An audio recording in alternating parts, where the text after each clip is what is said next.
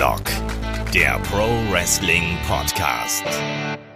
Ja, hallo und herzlich willkommen zu Headlock, dem Pro Wrestling Podcast, Ausgabe 227.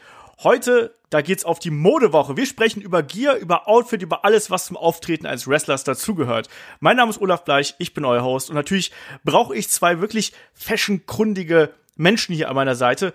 Und natürlich, da habe ich einmal den Wolfgang Job von Headlock, den David Kloß von MannTV. Schönen guten Tag. Ich bin Gurkenwick.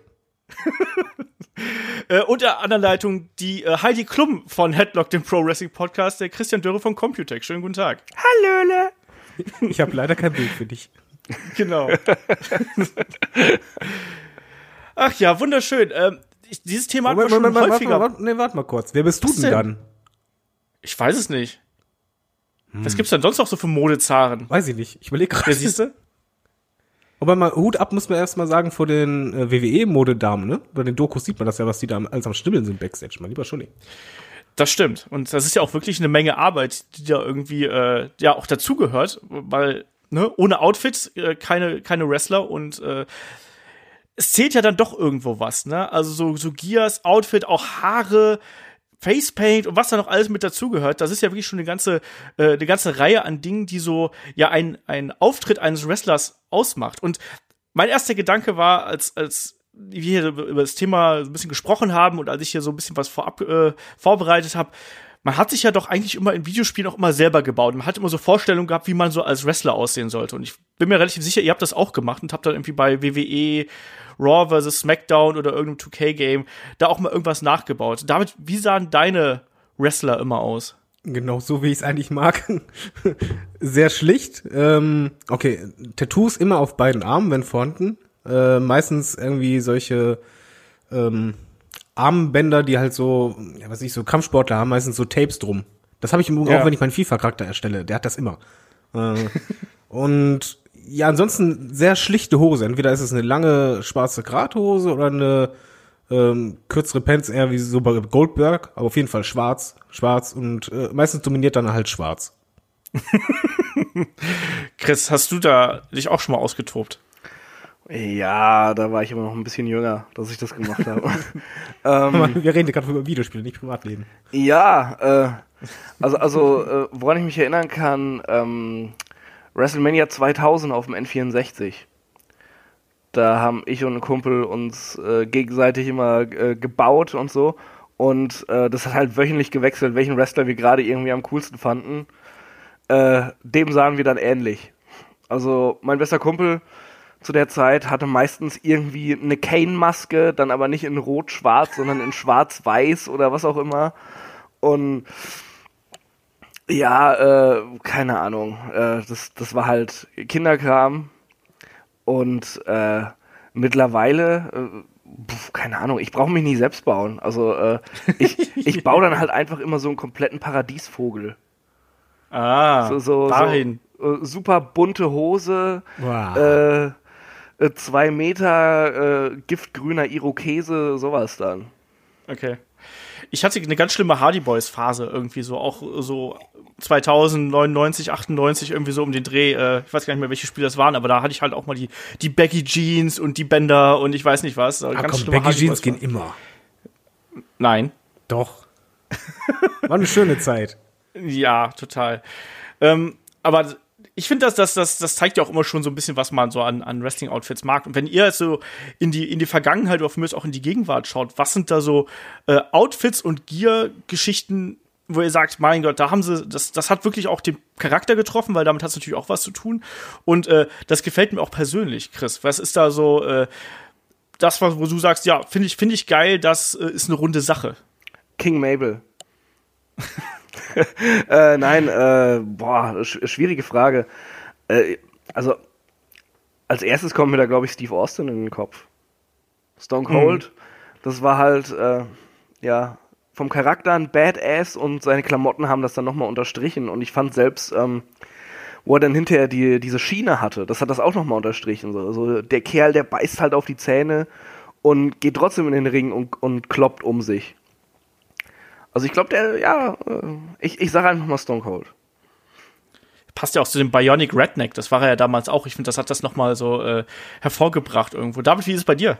Äh, Stone Cold auf jeden Fall. Welches Outfit ich auch fantastisch finde, ist jetzt nicht das Wrestling-Outfit, aber das Outfit bei den Promos ist äh, von Becky Lynch aktuell. Das Ja. ist so Schweine gut. Als ich die das erste Mal so gesehen habe, habe ich nur gedacht, zieht das bitte durch. Genau das ist es. Oh, oh, oh, und ich, ich muss noch was sagen. Ähm, äh, Sting, also nach seinem Umstyling quasi, als er der The Crow-Charakter war, ja. Ich, ich war ja damals beinharter WWF-Fan und fand die WCW scheiße. Aber Oh ja. Sting sah schon verdammt cool aus. Ja. Ja, Bis, bis er irgendwann äh, diesen Mantel gewechselt hat zu diesen eher, äh, ja, wie soll man sagen, mittelaltermäßigen und ein bisschen schillernder. Den fand ich dann nicht mehr so Ja. gut. Das war ja dann auch schon fast zu TNA-Zeiten, wo er dann das Icon geworden ist und da ja auch so ein bisschen äh, bunter geworden ist. Also das Ding wäre mir halt auch in den Sinn gekommen tatsächlich, weil das war auch so in der Gesamtkonstruktion dieses Charakters hat das halt so gepasst, auch mit dem Facepaint dazu, was natürlich an The Crow angelehnt war, haben wir jetzt ja gerade schon gesagt. Äh, aber dann auch der Mantel auch, also als, als, als Utensil dabei, natürlich der Baseball-Bat irgendwo. Ähm, und was ich zum Beispiel ganz furchtbar finde, ist, wenn Wrestler in T-Shirts wresteln. Und das geht mir heutzutage zum Beispiel auf den Keks, dass so viele Wrestler, gerade auch bei, äh, bei der WWE, so oft weil ihre Entrances noch mit irgendwelchen zurechtgeschneiderten T-Shirts machen. Ich finde das nicht, ich ver verstehe natürlich den Grund dahinter, ne, Merchandise verkaufen und so. Ich finde das aber nicht geil und der T-Shirt-Wrestler hat ja auch gerade so in der Euro-Szene nochmal eine ganz andere Bedeutung, muss man so auszudrücken. Und bei mir war auch der, der Punkt, wo ich Sting nicht mehr 100% ernst nehmen konnte, als er dann wirklich noch über seinem Singlet nochmal dieses T-Shirt immer getragen hat, weil, ne, aus Gründen halt. So. Immer noch ein gutes Outfit, äh, fand ich mal. So schlicht es eigentlich war, aber es passte perfekt, war bei Mr. Perfect. Ja, Weil das stach für mich immer total heraus. auch Kurt Ja. Angle, Ja. muss man auch sagen. Das, das haben sie gut hingekriegt, äh, äh, ihn halt auch eben als diesen Ringer darzustellen. Und äh, äh, wundert mich so ein bisschen, Undertaker natürlich. Ja. Aber nicht durchgehend, oder? Oh, schwierig. Also ich, ich finde es schon passend, aber ich finde, ähm, wichtig war beim Undertaker, dass er irgendwann diesen Switch gemacht hat von dem alten, wo halt sehr viel Stoff dran war, eher zu diesen ja sportlicheren später. Ja, aber da, das muss man ja immer so ein bisschen im Kontext der Zeit dann betrachten. Ich finde, bei jeder Phase hat es irgendwo gepasst. Also ich mag zum Beispiel unglaublich den Ministry of äh, Darkness Undertaker. Gott sah Ja. der cool Ja. aus mit, mit diesem riesigen, also, also mit diesem Umhang, ähm, mit diesen riesigen Schultern, das so ein bisschen an, ähm, an äh, Shredder von den Turtles erinnert hat. Ja, hat er nicht auch so irgendwie so noch so, so, so irgendwas da oben drauf, also so im Sinne von Federn? Also war das nicht irgendwie so auch so ein bisschen, dass das so ein bisschen Der wie der Unheilsbote ausgesehen hat? War da, das da, nicht auch irgendwie da, so? da, und so auch mal mit so Spikes und sowas. Genau. Das, ja, ja, genau. also der, der Ministry Taker war fantastisch. Ja, aber generell ist es eigentlich interessant, weil gerade der Undertaker ist ja auch jemand, der in Sachen Gear auch viele Veränderungen durchgemacht hat, ne? Und da, also wenn wir jetzt die ganzen alten Undertaker mal nehmen, noch den Totengräber Undertaker mit diesen grauen Stulpen und den grauen Handschuhen, äh, bis er dann hinterher dann auch dieser, dieser, kommen wir auch noch nehmen, den äh, wiedererweckten Undertaker mit in Pink, äh, nicht in Pink, in äh, Violett. Und dann natürlich auch noch den, den Undertaker mit, mit der Phantom of the Opera Maske, die er damals getragen hat. Den Biker Taker. Wie fandet ihr den eigentlich? Oder wel welches ist so, allein vom Outfit her, deine Lieblingsreinkarnation des Undertaker, David? Ich glaube, die Lieblingsvariante war wirklich da, wo er angefangen hat, diese ähm, MMA ähm, äh, zu tragen. Also war re- recht spät eigentlich, ab, glaub, ab 2005 oder 2004, irgendwie sowas. Ist, es das, ist das schon die Zeit, wo er das, diesen, diesen, äh, dieses Singlet getragen hat? Also quasi diesen, Einteiler mehr oder weniger? Weil das fand ich immer relativ schlimm, muss ich sagen. Genau, der hatte den, den Einteiler und halt drüber diesen äh, Ledermantel, der halt leicht geglänzt hat. Und Ja, ja, genau. Da, das fand ich halt einfach, weiß nicht, das war für mich so das perfekte Finale. Das ist dann so der letzte Undertaker, den ich halt sehen wollte. Das passte halt für mich wie Arsch auf Eimer. Es ist ja dann auch so ein bisschen die, die Verquickung eigentlich aus der, der Person und quasi dieser Persona, die er verkörpert hat. Ne? Ähm, ich muss sagen, mir hat, mir hat dieses, dieses Singlet nie gefallen. Ich fand die Handschuhe auch cool irgendwo, aber mir hat dieses Singlet nie, nie so richtig zugesagt. Ich finde, der sah da immer extrem dünn mit aus. Chris, weißt du, was ich meine? Ja, aber ja, ich, ich, weiß nicht, also ich, ich mochte die Phase vom Undertaker eigentlich auch sehr gerne. Ich glaube, das ist meine zweitliebste nach äh, eben der Ministry-Phase.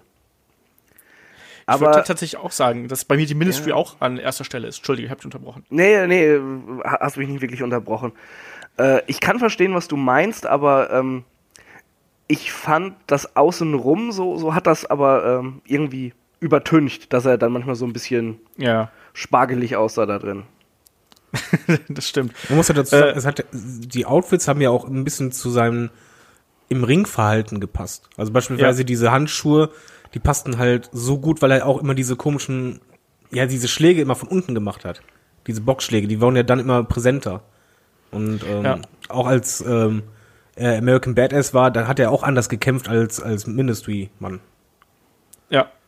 Das finde ich ohnehin sehr interessant, ähm, wenn quasi mit der, ja, Wechsel, mit dem Wechsel des Outfits quasi auch so eine Art äh, Wechsel des Kampfstils stattgefunden. Und du hast natürlich vollkommen recht. Also mit den grauen Stulpen, äh, wo er sich dann auch immer noch die Handschuhe auch immer wirklich dann zurechtgezogen hat, bevor er dann zum Schlag angesetzt hat. Wir greifen natürlich jetzt viel weiter vor. Wir sind, wir haben meine Planung des Podcasts schon komplett gesprengt, aber egal. Ja, aber, aber der Undertaker ist auch wirklich so jemand, den muss man auch, wenn es gerade um Gier geht und um die Gestaltung eines Charakters, die musst du auch nennen. Das ist ja wirklich ein, ein Gesamtkunstwerk, um es einfach mal so auszudrücken. Ne? Also das reiche dann vom Entrance mit dem Licht, auch mit den Kamerawinkeln. Äh, das- das gab es ja schon sehr früh, wo die Kamera dann auch ganz oft so äh, quasi gegens Licht gefilmt hat, dass du nur diesen schemenhaften Charakter gesehen hast mit dem Hut und mit dem Mantel und äh, dann eben auch diese Zeremonie, die es ja dann quasi gegeben hat, wenn er das, den, den Hut abgenommen hat und den Mantel ausgezogen hat und das alles eben noch gefaltet hat, in Kombination mit Paul Bearer, mit der Urne. Also, ähm, David, inwiefern ist eigentlich ein Outfit oder eine Gear ein wichtiger Teil eines Charakters, um es mal so auszudrücken. Was gehört da alles dazu? Mal so ganz global, um mal wieder zum Einstieg hier des Podcasts zu, zurückzukommen. Äh, Global, also ich würde halt sagen, das Outfit sollte halt zum einen auffallen und wenn du in der Halle bist und ganz weit oben auf dem Oberrang, solltest du halt nicht nur anhand von Bewegung jemand erkennen, sondern halt direkt, das Outfit passt halt zu jemandem. Zum Beispiel Elias ist halt einer, der passt halt Outfit einfach zu ihm, weil das ist halt so Rockstar-mäßig. Aber ein super Beispiel für mich, wo ein Outfit sehr viel auch geändert hat oder unterstrichen hat, war der Heel-Turn von Shawn Michaels damals. Weil vorher so halt so Walker und Co. und dann hatte der ja, ja, Sexy Boy Gimmick, Gimmick und da halt auch einen ganz, ganz anderen Look, der halt ähm, zur damaligen Zeit schon unter Anführungszeichen sexy fiel oder halt verrucht. Und das hat halt viel ausgemacht. Das ist halt schon wichtig, wo, wo du halt einfach merkst, es gibt halt Wrestler, die haben dann ein Gimmick, was halt nicht nur nicht funktioniert, weil die halt äh, das nicht so gut rüberbringen, sondern einfach auch, weil das Outfit langweilig ist. Beispielsweise Lex Luger damals, als er als der Narcissist kam, das Outfit war halt irgendwie nicht so was Besonderes. Das war so, ja, nach dem, nach dem Auf, äh, Entrance mit den Spiegeln war halt, ja, das ist halt ein normaler Wrestler. Und, Ja. äh, ich finde halt schon, dass ein Outfit sehr viel ausmacht und einfach was Prägnantes sein sollte, genauso wie, ja, wenn du jetzt ein Wrestling-Fans sagst, äh, sag mal ein cooles Outfit, einen coolen Wrestler mit einem gelben Outfit, wissen wir alle, wer gesagt wird. Hulk Hogan. Ja, natürlich. Und da, Oder einer von den Killer Bees, Killer Bee, Bee Brian Blair oder so. ich, ich tippe auf Hulk Hogan. Aber das ist halt prägnant. Ja, er hat diese Farbe komplett ähm, dominiert und das ist, das gehört halt irgendwie zu ihm. Man hat direkt diese Verbindung. Und das ist halt schon wichtig beim Wrestler halt. Nicht nur, wie er sich verhält, sondern einfach, das Outfit muss das unterstreichen oder zumindest ihn herausstechen lassen, dass man halt weiß, das ist seine Farbe. Bei Bret Hart ist einfach dieses Pink. Ja, Also- pink und schwarz natürlich, ne? Ja, und ich mochte im Übrigen die Bret Hart Outfits total gern. Die, die anfänglichen nicht, aber später kam halt in den ähm, in den einen Teiler, den er halt trug, immer mehr verschiedene Details rein und mein Lieblingsoutfit ist halt das von WrestleMania 9, wo er erstmals weiß und pink kombiniert hatte und das hat er danach auch öfters durchgezogen, das war super.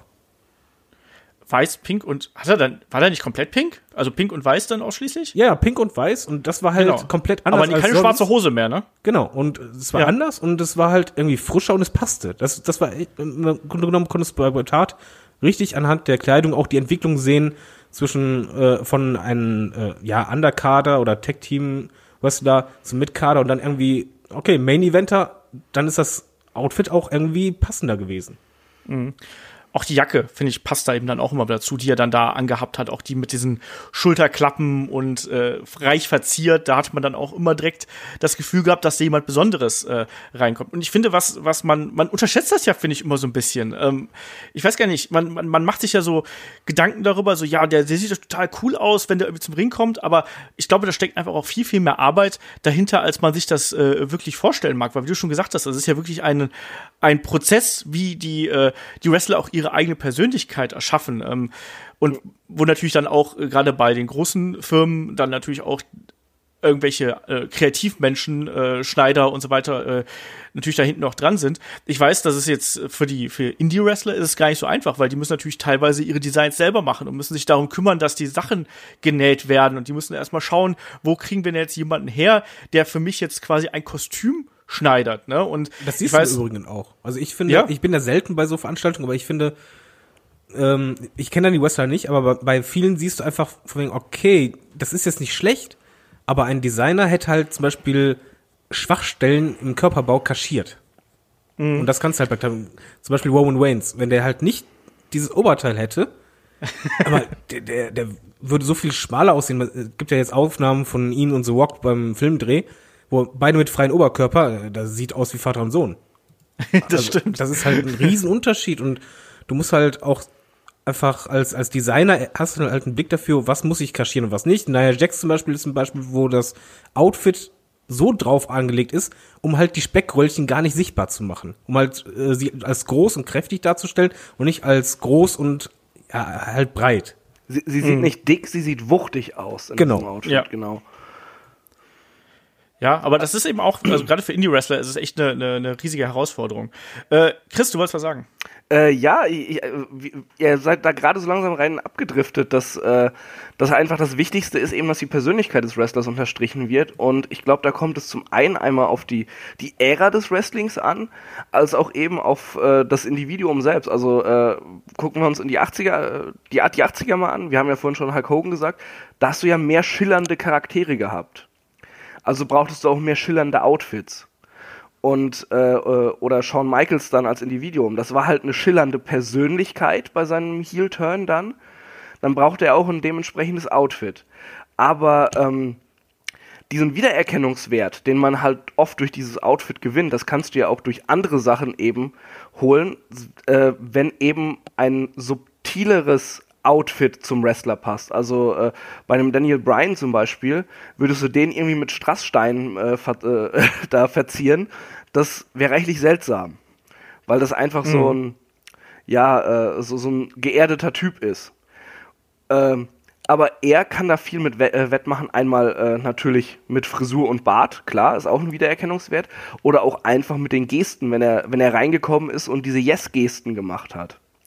Da hast du dann auch eben diesen großen Wiedererkennungswert äh, für, für dein Face gehabt. Jetzt ist es ja ein bisschen anders gerade, aber äh, äh, bei Stone Cold genauso. Da hast du dann ähm, zwar nur eben diese Lederweste und äh, die schwarzen Trunks quasi gehabt, aber dann natürlich auch die Glatze, die du wiedererkannt hast und auch dieser, dieser Gang, den er halt hatte, wenn er zum Ring gekommen ist. Das sind alles auch so wie, äh, Wiedererkennungsmerkmale. Das spielt einfach alles zusammen. Also man kann nicht einfach nur sagen, das Outfit macht das aus oder so. Der Wrestler muss dieses Outfit verkörpern können und muss sich auch wohlfühlen und mit, äh, mit seinen Gesten und äh, ja dem Ausleben seiner Persönlichkeit eben dieses Zusammenspiel mit dem Outfit hinbekommen. Und zugleich ist es ja auch so, dass das Outfit und auch vielleicht der Entrance und alles drumherum auch nicht den Wrestler überlagern dürfen.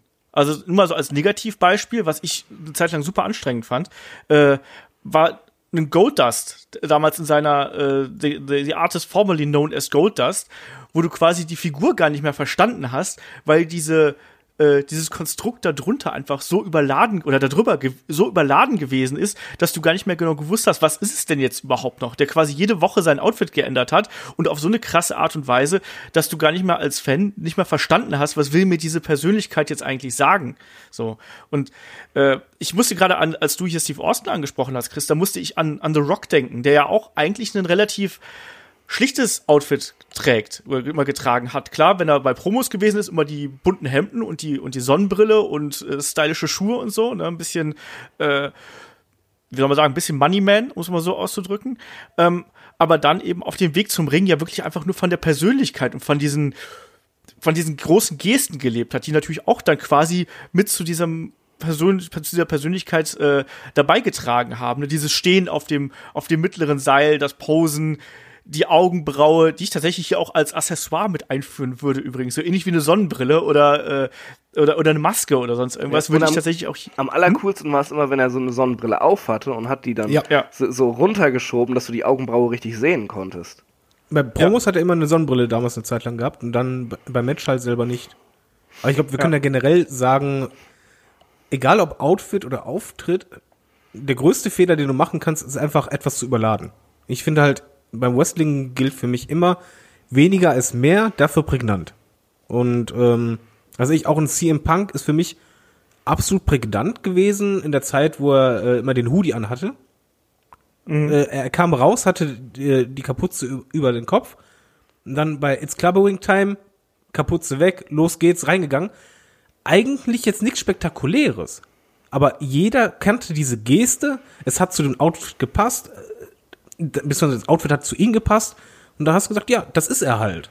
Und das ist, finde ich halt, ähm, ist etwas, was viele Wrestler falsch machen, beziehungsweise man halt den Charakter falsch drauf auslegt, dass zum Beispiel beim Entrance, das machen gerne mal Wookies, sehr, sehr viele Gesten und immer das und das und das. Und das ist dann zu viel. Sondern lieber sich auf wenig konzentrieren und das muss zu einem passen.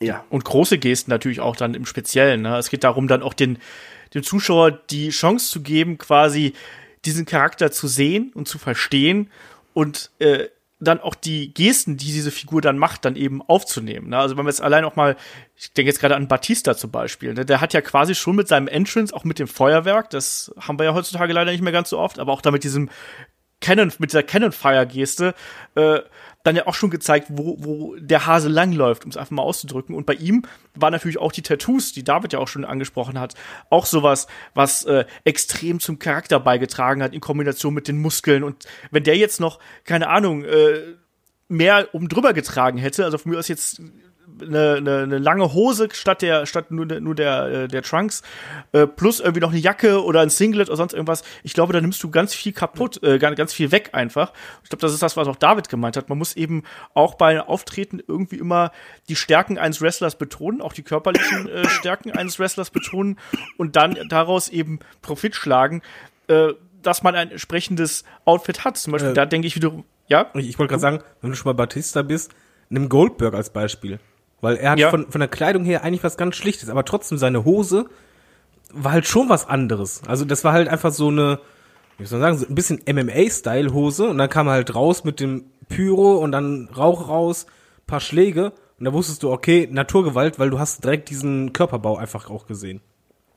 ja, bei Goldberg war es auch diese, das war ja wirklich diese Ausgeburt aus der Hölle, wenn er dann da in dem Feuerwerk gestanden hat, den, den Rauch noch eingeatmet hat und dann wieder ausgespuckt hat. Ja, und- in und Kombination. er gewrestelt Das auch. Oder zumindest sehr, sehr oft, ja. Das ist richtig. Ähm, bei Körperbau musste ich gerade noch an Rick Root denken. So, den, den dürfen wir hier, glaube ich, auch nicht äh, fallen lassen, der ja wiederum dann gerade bei den großen Matches auch immer wieder diese, äh, diese individualisierten Hosen getragen hat, die ich immer richtig geil fand. Der hatte dann vorher immer auch diesen auch relativ coolen Bademantel, so ein 80er Jahre Bademantel halt eben getragen, auch schick für Wrestling-Verhältnisse, aber da scheiden sich die Geister. Aber für mich war da immer ein entscheidender Moment, wenn er diesen Mantel ausgezogen hat und wenn du sehen konntest, was auf der Hose war, weil da war dann, keine Ahnung, bei Gegen WrestleMania. Warrior war am besten. Genau, wollte ich gerade sagen, beim SummerSlam war das. SummerSlam 90 mit dem Warrior drauf. Ich kann mich auch noch an WCW-Zeiten erinnern, wo dann Ric Flair und Fifi damals drauf war. Also Fifi damals die äh, äh, Bedienstete von Ric Flair, um es mal so auszudrücken, und auch Frau, glaube ich, wenn ich mich jetzt nicht täusche. ähm, also das war, also im echten Leben die Frau, im, im, in der Storyline die Bedienstete. Ah, Oder ja. umgekehrt, man weiß es nicht. Aber Rick Root zum Beispiel ist auch da wichtig gewesen, nicht nur die Kleidung, sondern auch die Frisur. Der Schnurrbart. Ey, nein, nee, nicht nur Schnurrbart, sondern auch als er diese langen Haare, diese Dauerwelle wegbekommen hat Ja. und dass er die halt nass gemacht hat und Co. Das war direkt wie ein anderer Charakter eigentlich. Das war einfach besser. Es passte eher dazu. ich war auch immer ein Freund von Rick Root mit den ganz kurz geschorenen Haaren, ehrlich gesagt. Also mit diesem John Cena äh, Clean Cut irgendwie da. Das, das hat mir besser gefallen als der mit der langen Matte. Er hat ja noch mal so ein Zwischenstadium gehabt, glaube ich. Da war's, Das meintest du gerade, oder? Genau, da hatte der längere nach hinten erstmal und dann hat er die anschließend kürzer gemacht. Und das war halt eine riesen Änderung. Aber wenn du schon Cena sagst, das ist für mich gerade so Paradebeispiel, weil ich finde, seit Cena halt die Haare lange hat oder länger trägt, der wirkt halt nicht mehr wie John Cena. Ich weiß, das klingt jetzt total blöd, nicht, weil man sieht, dass er halt einen Plätenansatz hat, den hat jeder von uns wahrscheinlich. Nein. Aber, Nein. aber ich. also Ruhe, den hat jeder. aber ich finde halt, vorher war halt John Cena, ja, der, der wirkt halt jetzt so langweilig von der Frisur her, so brav. Und das passt für mich nicht zu ihm. Dadurch Er hat halt die so- JBL-Frisur. ja, eben. Und für mich ist halt John Cena jemand, zu dem passt das nicht. Ich finde, dadurch, ich weiß, es ist schwer zu erklären, warum das so ist. Ich weiß nur, dass wenn er jetzt auftritt, ich halt nicht mehr dieses, ja, Main-Event-Feeling habe, sondern es ist einfach so, ja, normalo irgendwo für mich geworden. Ja, aber mein Problem ist, der sieht einfach alt aus.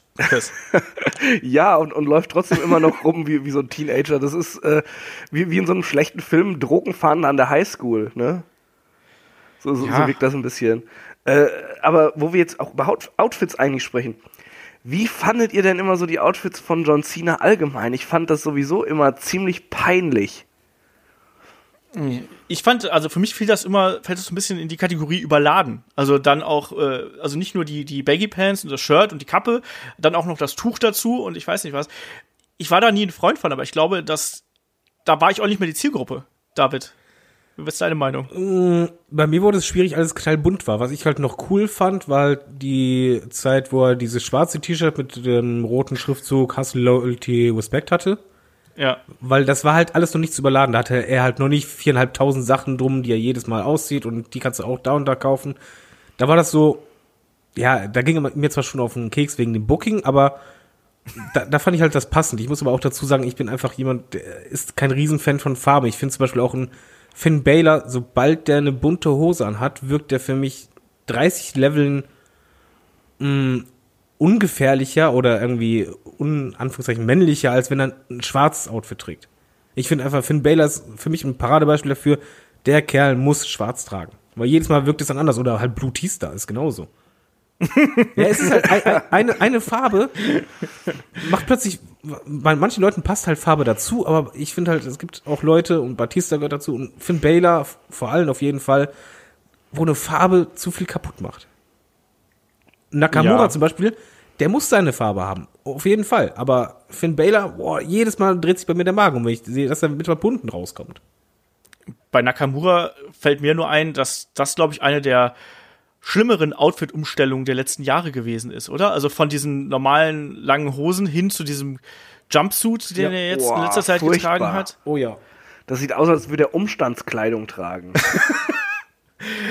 Äh, apropos äh, furchtbar, habt ihr die Bilder von Nakamura als äh, Shawn Michaels gesehen? Nein. Nein.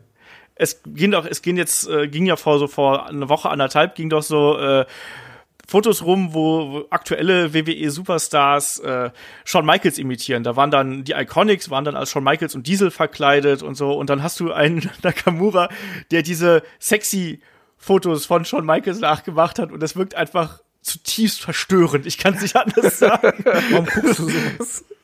Die wurden mir auf Facebook angezeigt, blame the algorithm oder so. Ich weiß es nicht. Also, das war ganz grauenvoll.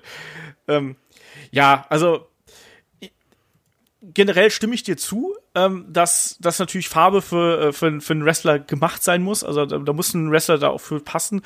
John Cena wirkte eben dadurch für mich immer mehr wie so eine äh, Litfaßsäule, weil es einfach zu viel war. Also du hattest irgendwie überall einen, einen Slogan, einen Spruch ähm, oder wahlweise irgendwas, was du kaufen kannst drauf. Er hatte noch das T-Shirt schön über die Kamera gehalten bei jedem Entrance, von wegen Kauf es jetzt. Ja, und auch die, diese Handtücher halt eben auch dann jedes Mal. ja, ne? irgendwie seit so 2008, 2009 rum war John Cena für mich irgendwie immer eine Karikatur.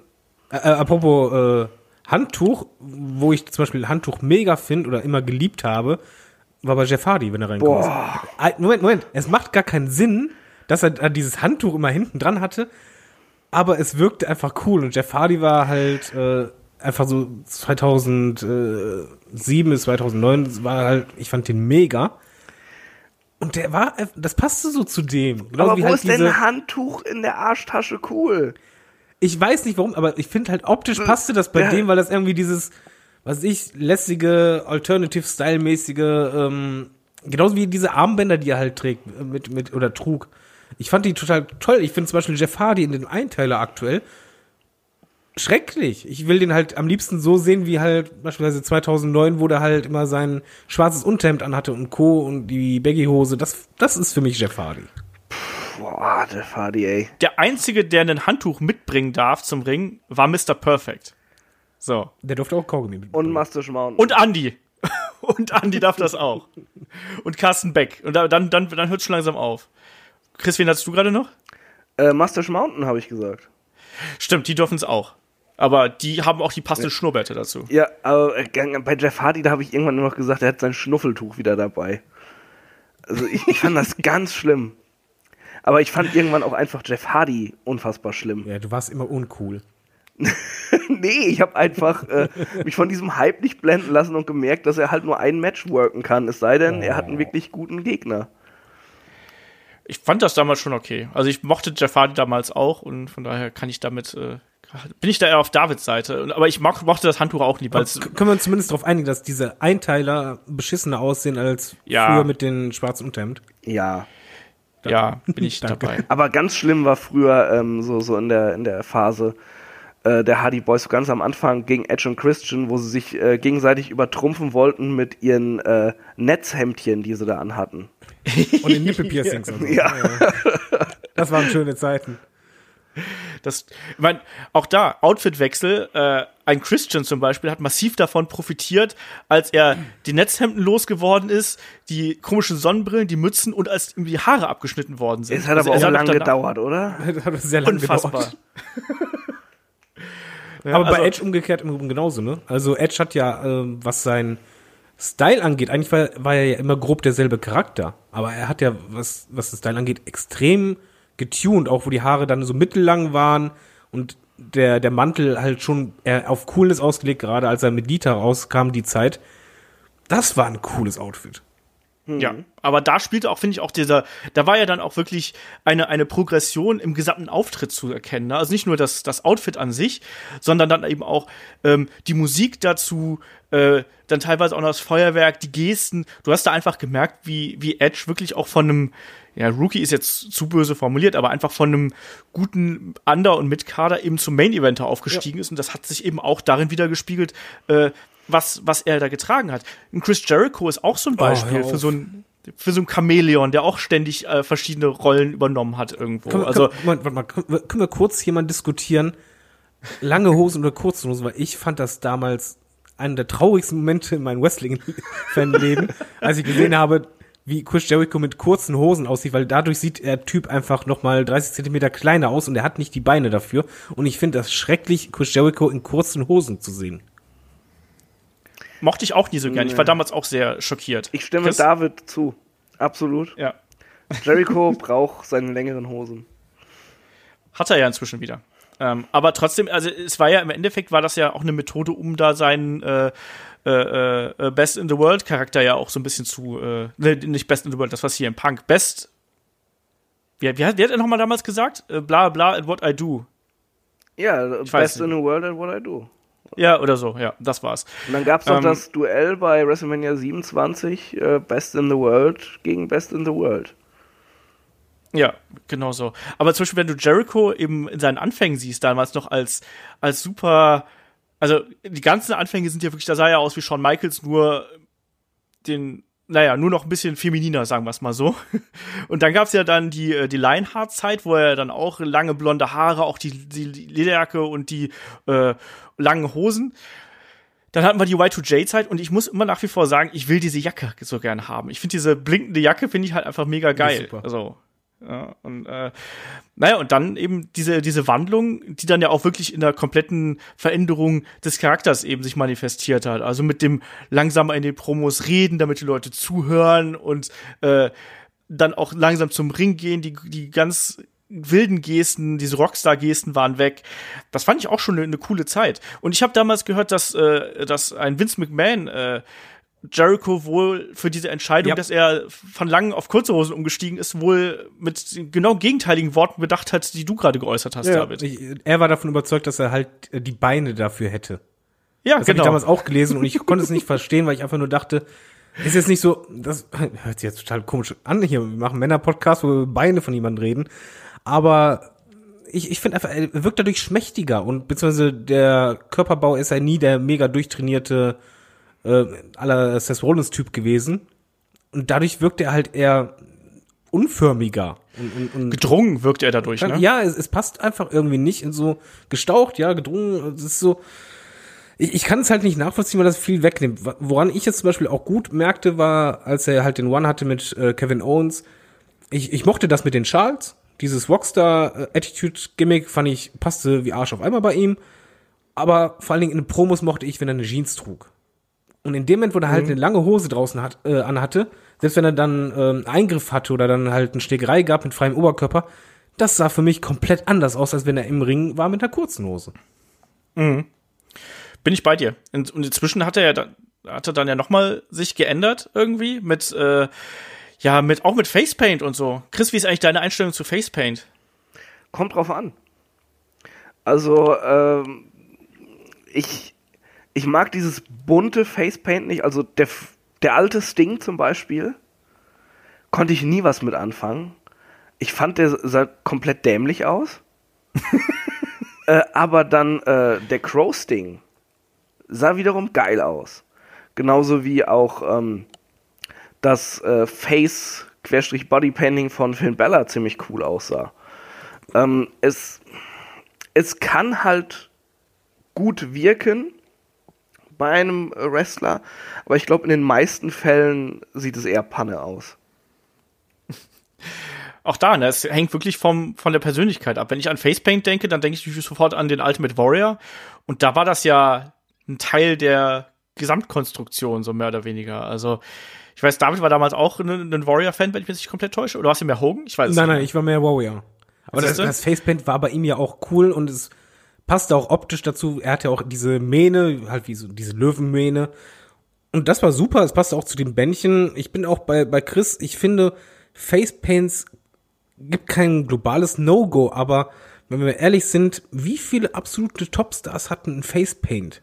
Das waren halt meist, Facepaint ähm, haben meist eher Undercarter benutzt oder Co wo es auch nicht ganz gepasst hat. Und zu den meisten passt es halt nicht. Ich finde, der einzige aktuell, zu dem es passt, ist Finn Baylor, wenn er als Demon rauskommt, weil das sieht einfach irre gut aus, gerade wenn auch der Rücken mit dabei ist. Wo es mich zum Beispiel irre stört, und ja, für mich fällt es unter Face Paint, ist, wenn Ronda Rousey rauskommt und dann das Gesicht so extrem bemalt hat. Und ich finde halt, ja, für mich ist es Face Paint. Oder halt, äh, es wurde halt die Make-up-Schrotflinte von Simpsons benutzt. Man weiß es nicht. Aber das finde ich halt schrecklich, weil Ja. das bei ihr einfach, mh, für mich ist Ronda Rousey zum Beispiel vom Charakter her eine MMA-Kämpferin. Eine Sportlerin, die halt eben nicht Tussi-mäßig ist und sich groß rausputzen äh, muss. So, beim ersten Auftritt bei WrestleMania, ich fand das klasse, wie die rauskam, das Optik auch mit diesem äh, Rock, den sie anhatte, super. Da, das war halt ein ein Gimmick angelehnt an, an Roddy Piper. Dann, als das Match losging, alles klar, sportliches Outfit, Haare ganz normal halt, dass sie festhängen und kein Make-up, weil diese Frau braucht einfach kein extremes Make-up. Und dann kam beim nächsten Pay-Per-View irgendwann die mit diesen extremen Face-Painting und dann geflochtenen Haaren wie sonst was. Und ich denke nur, warum? Du bist doch die Sportlerin, die dafür steht, dass du ja dich eben nicht so übertrieben rausputzen musst. Ich finde, bei ihr stört es mich massiv. Ja. Wie Definitiv. geht's euch denn damit? Ja, du, du hast vollkommen recht. Ich, ich krieg da jedes Mal einen Lachanfall, wenn, wenn die so zum Ring kommt. Also es ist ganz schlimm. Das, das ist so, so ein, das ist tatsächlich ein Charakterbruch. Richtig, wenn Ja. die damit ankommt. Ähm, äh, Olaf, sagst du jetzt was dazu? Ich will noch was zu Facepaint sagen danach. ich will auch noch was zu Facepaint sagen. Also erstmal, also Ronda Rousey, ich mag das auch eher, wenn sie ein bisschen zurückhaltender geschminkt ist. Ich weiß, es waren teilweise Anspielungen auf Filme und so, aber hat mir auch nie so wirklich ganz gefallen. Ich muss dir aber in einer Sache widersprechen, David, weil es gab natürlich auch durchaus äh, diverse äh, Main-Eventer und Upperkader, die auch Facepaint getragen haben. Ne? Also egal, ob es jetzt der, der Warrior und Sting gewesen ist, es gab natürlich auch noch die Road Warriors, ähm, es gab den Great Muta beispielsweise, also da waren schon einige dabei, die auch quasi mit der entsprechenden Persönlichkeit im Hintergrund da auch mit Facepaint eine wichtige Rolle spielen konnten. Aber klar, Facepaint ist natürlich immer so eine Sache. Wenn es falsch eingesetzt ist und nicht per- zum Charakter passt, wirkt es ganz schnell albern. Ja. Ich da kurz was einwerfen, damit das nicht falsch rüberkam? Ich meinte nicht, dass es nie welche gab, sondern halt nur ganz, Ja. ganz wenige. Und beispielsweise, äh, wenn wir jetzt halt Legion of Doom nehmen, da passte es. Aber zu der Zeit, als die in der WWE war bei Legion of Doom, ja, da gab es ja auch noch andere, wo ich einfach denke, so, nee, musste nicht. Beispielsweise im Barbarian oder so waren halt auch angemalt. Das stimmt. Und äh, waren, es gab zu der Zeit sehr, sehr viele Face-Paintings, aber darauf wollte ich mich ja beziehen. Eigentlich sind da halt nur ein, zwei rausgestochen, wo es halt einfach passte. Und es muss passen. Face-Painting passt für mich einfach zu oft nicht. Wo es zum Beispiel für mich nicht mehr funktioniert hat, war, als damals äh, Crush Heel geturnt ist und auf einmal Facepainting getragen Oh ja. hat. Also ich meine, der war ja eh schon ein ziemliches Modeopfer, um es mal so zu sagen, auch wenn ich das damals mochte. Du Ja, auch? Aber Als, als er den Hawaii, äh, Hawaiianer Ja, gespielt natürlich. Hat, das fand ich komischerweise voll cool damals als Kind. Ja. Aber beispielsweise, wenn wir jetzt noch bei Facepaint sind, Goldust müssen wir natürlich da auch nennen, bei dem das auch dann zum drumherum gepasst hat, was sich auch entwickelt hat. Ne? Der sah ja auch am Anfang deutlich anders aus. Der sah ja vorher eher aus wie so ein lebendiger Oscar, ne? mit den äh, ganz goldenen Gesichten. Das ist ja dann auch später zu, äh, ja, zu dem, wie soll man sagen, Kunstwerk geworden, also wo er dann auch teilweise die Farbe verändert hat und die Muster verändert hat. Und gerade zu diesen, diesen wilden Männern auch sowas wie einem, du hast gerade einen Barbarian angesprochen, dann fällt mir auch so jemand wie ein Umaga ein. Die Usos hatten auch eine Zeit lang Facepaint, also gerade diese samoanische Fraktion hat ja da ganz oft äh, auch äh, Gesichtsbemalung irgendwie gehabt. In Japan hat es auch eine Tradition und ein Vampiro zum Beispiel fand ich auch damals richtig cool, muss ich sagen. Ich weiß, über den lachen heutzutage viele, aber, aber optisch sah der cool aus. ich, ich fand den auch damals richtig geil bei der WCW, was auch einfach wahrscheinlich daran lag, dass da in der WCW nicht so viel anderes Cooles da gewesen Aber, aber ist. guck mal, wenn du jetzt zum Beispiel die Usos nimmst, da finde ich zum Beispiel, den hat es richtig gut getan, das wegzumachen. ja, auf jeden Fall. Und Also, d- den hat es ja auch richtig gut getan, dass sie überhaupt irgendwie mal was an ihrem Charakter gemacht haben. überhaupt mal einen hatten.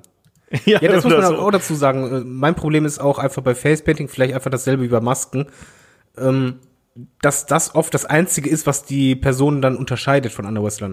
Und dass da nicht irgendwas dahinter steckt oder so. Ja. Also du hast gerade diese Zeit angesprochen mit den Road Warriors und so. Ich glaube, das war damals auch gerade so, dass ganz viele Tag-Teams sich ja auch einfach versucht haben, ja, in diese Road Warriors Schiene selbst reinzudrücken. Wir haben ja im Sting äh, Podcast darüber gesprochen, dass auch damals äh, Sting und der, der Warrior, also damals als sie noch äh, als Tag Team unterwegs gewesen sind, auch diesen Plan hatten, dass sie so ähnlich sein wollten wie die und da gehörte dann eben auch äh, die entsprechende eine Maskerade dazu. Demolition ist ja auch so ein Ding gewesen. Ne? Und wir haben gerade Barbarian angesprochen. Warlord hatte damals auch äh, Facepaint. Also es geht alles so in dieselbe Richtung. Heutzutage hat man das ja äh, recht selten. Ich kann mich auch daran erinnern, dass, dass Finn Bella früher äh, im Indie-Circuit ganz oft auch mit, mit verschiedenen Outfits rumgespielt hat. Ich kann mich da noch an den Joker erinnern zum Beispiel. Ich weiß, Facepaint ist, ist eine schwierige Sache. Da muss man wirklich auch das können. Ähm, wir, wir hatten ja zum Beispiel auch Lucky Kid beim letzten äh, Karat, wo er doch auch mit Facepaint aufgetreten ist, äh, was irgendwie ganz cool aussah und auch ein bisschen merkwürdig aussah. Aber naja. Chris, du wolltest eigentlich noch was sagen. Ach so, ja, ähm, ich bin ja auch noch Dann da. bin ich in Monolog verfallen, es tut mir leid. Äh, ich ich wollte noch ein, ein positives Beispiel nennen, dass es halt wirken kann bei so Special Entrances oder so, dass dann vielleicht mal jemand mit Facepaint kommt, ähm, wenn es eben zur, zur Fehde oder zu dem aufgebauten Match passt. Also äh, bei NXT letztens war es ziemlich cool, dass nicht nur äh, die War Raiders mit ihrem Facepaint rauskamen, was übrigens auch passt zum Charakter, sondern dann eben auch Ricochet und Pete Dunne. Das Ja. äh, war ein nettes Detail einfach. Ähm, was ich richtig geil fand, war äh, bei Hello Wembley der Entrance von Jimmy Havoc. Äh, komplett in weiß mit Corpse Paint. Ja. Das war schon extrem cool. Also Facepainting kann wirken, aber da müssen halt auch, ähm, ja, also derjenige, der es haben möchte, sollte vielleicht äh, auch in der Lage sein zu sagen, ja, sieht scheiße aus und oder irgendwelche Leute backstage, die da Ahnung von haben und sagen können, das könnte passen. Ähm, schwieriges Thema einfach, gerade heutzutage. Ja. Aber du hast noch was anderes Schönes gesagt. Du hast Special Entrances gesagt. Und da finde ich zum Beispiel, dass heutzutage gerade so WrestleMania ist für mich zum Beispiel eine Veranstaltung, wo ich auch Special Entrances und auch Special Outfits sehen möchte. Also ich fand zum Beispiel damals cool. Ich bin kein Riesenfan von dem Outfit von Seth Rollins, muss ich zugeben. Ich fand das vorher halt bei The Shield cooler. Aber dass er halt bei äh, besonderen Matches dann plötzlich weiß angezogen hatte. Und Das finde ich halt toll, genauso wie halt letztes Jahr bei WrestleMania diese Kontaktlinsen von Seth Rollins. Ja. Das war so cool. Und das ist eine Kleinigkeit, muss man ja wirklich bedenken. Das sind einfach nur so zwei ein paar Zentimeter Dinger. Aber dadurch wirkte das einfach direkt was Besonderes und so eine Kleinigkeit einfach oder eine Outfit-Änderung, das registriert man sofort, weil wir einfach so drin sind. Genauso wie mir halt damals bei WrestleMania 8 direkt dieser, dieses andere Outfit von Bret Hart aufgefallen ist, weil das einfach eine andere Farbe war. Und Ja. entsprechend kann man halt auch damit spielen, aber auch nur, wenn die Leute halt genau wissen, wie jemand aussieht und halt eben nicht 0815 normalerweise rumläuft. Ja, und auch Special Entrances sind natürlich manchmal auch eine schwierige Sache. Ihr erinnert euch noch an den äh, Terminator Triple H zum Beispiel? Oh Gott. Da fand ich übrigens Gott, letztes ich- Jahr ich- cool mit der äh, mit diesen Maske vorm Mund. Die Maske fand ich super, die sollte er eigentlich immer tragen. Ey, ga- ganz ehrlich, äh, Special Entrances, ja, cool, aber doch bitte auch nicht bei gefühlt jedem Match bei WrestleMania. Ich, ich finde, das hat in den, letzten, in den letzten Jahren hat das überhand genommen. Dann bitte bei den zwei, drei wichtigsten Matches das machen und äh, dann ist auch gut. Ja, aber das, ich, ich finde, das kann man schon machen. Also wie gesagt, gerade bei WrestleMania erwarte ich das eigentlich auch. Also und, oder bei ganz besonders großen Matches irgendwo. Also ich bin durchaus ein Freund von Special Entrances, solange sie halt eben wirklich da auch wieder zum Charakter passen und auch nicht zu over the top sind, weil dann fühlt man sich halt auch so ein bisschen äh, ver verkackeiert. Also ich meine, Ja, man Rusev mit dem. Panzer, Hm? Man stumpft einfach ab nach der Zeit. ja, das, das kommt auch noch mit dazu, ganz klar, ja. Aber es gibt auch normale Entrances, die sich eigentlich so ein bisschen wie ein Special Entrance anfühlen. Ich finde zum Beispiel den, den Entrance von Alistair Black mit diesem Aufstehen aus dem Sarg mega cool. saugeil. Also besser kannst du es nicht machen. Ich finde auch im Übrigen da die Musik super. Ja. Ja, Äh, also bei dem passt alles zusammen, auch das Outfit. Ich finde halt, das ist halt jemand, der darf nicht viel tragen. Er trägt schwarz. Ja, ich mag es halt, aber bei ihm passt es halt auch einfach super. er Und hat vor auch allen Dingen, ja, vor allen Dingen einfach runtergebrochen. Und wenn es eh schon Ja. diese dämonische Stimmung hat, ja, dann hat er halt mal eine Weste an, wo da halt Zacken drauf sind. Passt, aber bei ihm zum Beispiel finde ich sehr klug gemacht, dass er halt nicht kurze Stiefel trägt, sondern halt quasi die, das komplette Unterbein voll ist. Weil es halt Mhm. zu seiner Kampfart passt mit den vielen Kicks. Ja. Das ist auch so eine Sache. Und es, auch da, ne, Kickpads sollten auch wirklich nur Leute tragen, die wirklich kicken können und nicht äh, einfach nur, weil es cool aussieht. Meine Wrestler früher hatten auch immer Kickpads übrigens, obwohl sie gar keine Kicks ge ge Zum Übrigen ein Beispiel für Wrestler, Naja. die extreme Probleme mit dem Outfit haben, ist für mich Cesaro. Bei Cesaro habe ich echt tierische Probleme erstmal mit diesen Tapes an den Schultern. Die braucht er nun wirklich nicht. Äh, und es, ich finde es halt optisch halt auch dann nicht gut. Er hat halt diese extrem kurzen Schuhe. Ähm, meistens auch keine äh, Kneecaps. Und dadurch Ja. sieht's halt einfach irgendwie, ich weiß nicht, ich glaube einfach, Cesaro ist jemand, der hat halt schon einen richtig cool definierten Body, den er aber an null zur Geltung bringt in den Outfits, den er trägt. Ja, ich glaube, beim Cesaro wäre auch weniger mehr, um es mal so zu sagen. Ich glaube, wenn man den ein bisschen runterbrechen würde, ich finde auch inzwischen das Outfit von The Bar, klar, es ist ein Tag-Team und so, ich finde es aber auch heillos überladen, muss ich auch dazu Ja. sagen. So, das ist einfach ein bisschen zu viel des Guten. Das ist ein toller Wrestler. Ich mag den total gern. Aber das Outfit wirkt irgendwie inzwischen einfach so, ah, wir haben noch das und wir haben noch das. Oh ja, du bist, du bist aus, äh, aus hier, du, ihr tragt doch, ihr tragt doch Schottenröcke und so. Und äh, das nehmen wir da noch mit rein. Ja, und Sonnenbrillen sind eigentlich auch ganz geil, oder? Ja, komm, nehmen wir das auch noch. Und dann das hier und das hier. Genau, Jacke, T-Shirt, äh, Rock, dann noch äh, Sonnenbrille, äh, diesen Zahnschutz dazu, Tapes, dann noch das und das. Boah. Ja. Ich find's halt schade, Ein- weil bei ihm ist ein Outfit, könnte, glaube ich, sehr, sehr viel rausholen. Lass den Typen irgendwie mal in, in der längeren Hose auftreten oder in der Jeans beispielsweise oder einfach, meinetwegen sogar, der ist einer, der auch den Anzug tragen kann. Ja, also haben sie ja probiert damals, den äh, James Bond Cesaro. Ist aber dann ja auch äh, relativ, äh, ich meine, die Musik kam ja auch noch mit dazu. Ähm, einen sollten wir noch erwähnen, also gerade aus der aktuellen Generation, weil natürlich spricht man dann gerne bei solchen Geschichten mit Outfits und so über, über einen Hulk Hogan, auch einen Ric Flair dürfen wir natürlich hier nicht vergessen. Ne? Ich, die Roben von Ric Flair sind ja, sind ja legendär. Macho Ähm, Man. Macho Man natürlich auch, ganz klar. Ne? Also das ist ja auch was, da orientieren sich ja heutzutage Wrestler noch dran. Ne? Bad Bones, John Klinger ist ja gerade auf der Badness-Tour, um es mal so zu sagen. Ähm, ganz aktuell finde ich jemand, der, der so auf den, auf den Faden eines Recruit wandelt, ist ein Velveteen Dream mit seinen Hosen und mit seinen Outfits. Chris, wir beide haben noch bei Halftime Heat drüber gesprochen, äh, wie viel Gedanken da auch womöglich drinstecken in diesen Outfits. Ach, ihr habt das besprochen? Das Ja. Match? Ihr Glücklichen. Stimmt, da konnte ich ja nicht, ne? Genau. Ja, aber, äh, stimmt. Ich meine, das Match hatte ich nachgeholt. Ich will jetzt erstmal hören, was ihr gesagt habt, aber ich habe den Podcast noch nicht gehört. Chris, was haben wir gesagt? Äh, dass, das dass das Match ziemlich geil war. und äh, ja, die, die, die, die Hose von, von ähm, Velveteen Dream dann halt so, so diese Football-Anspielungen dann wieder an sich hatte, um sich so ein bisschen darüber zu erheben, was ja auch zu dem Charakter dann passt, dieser Paradiesvogel.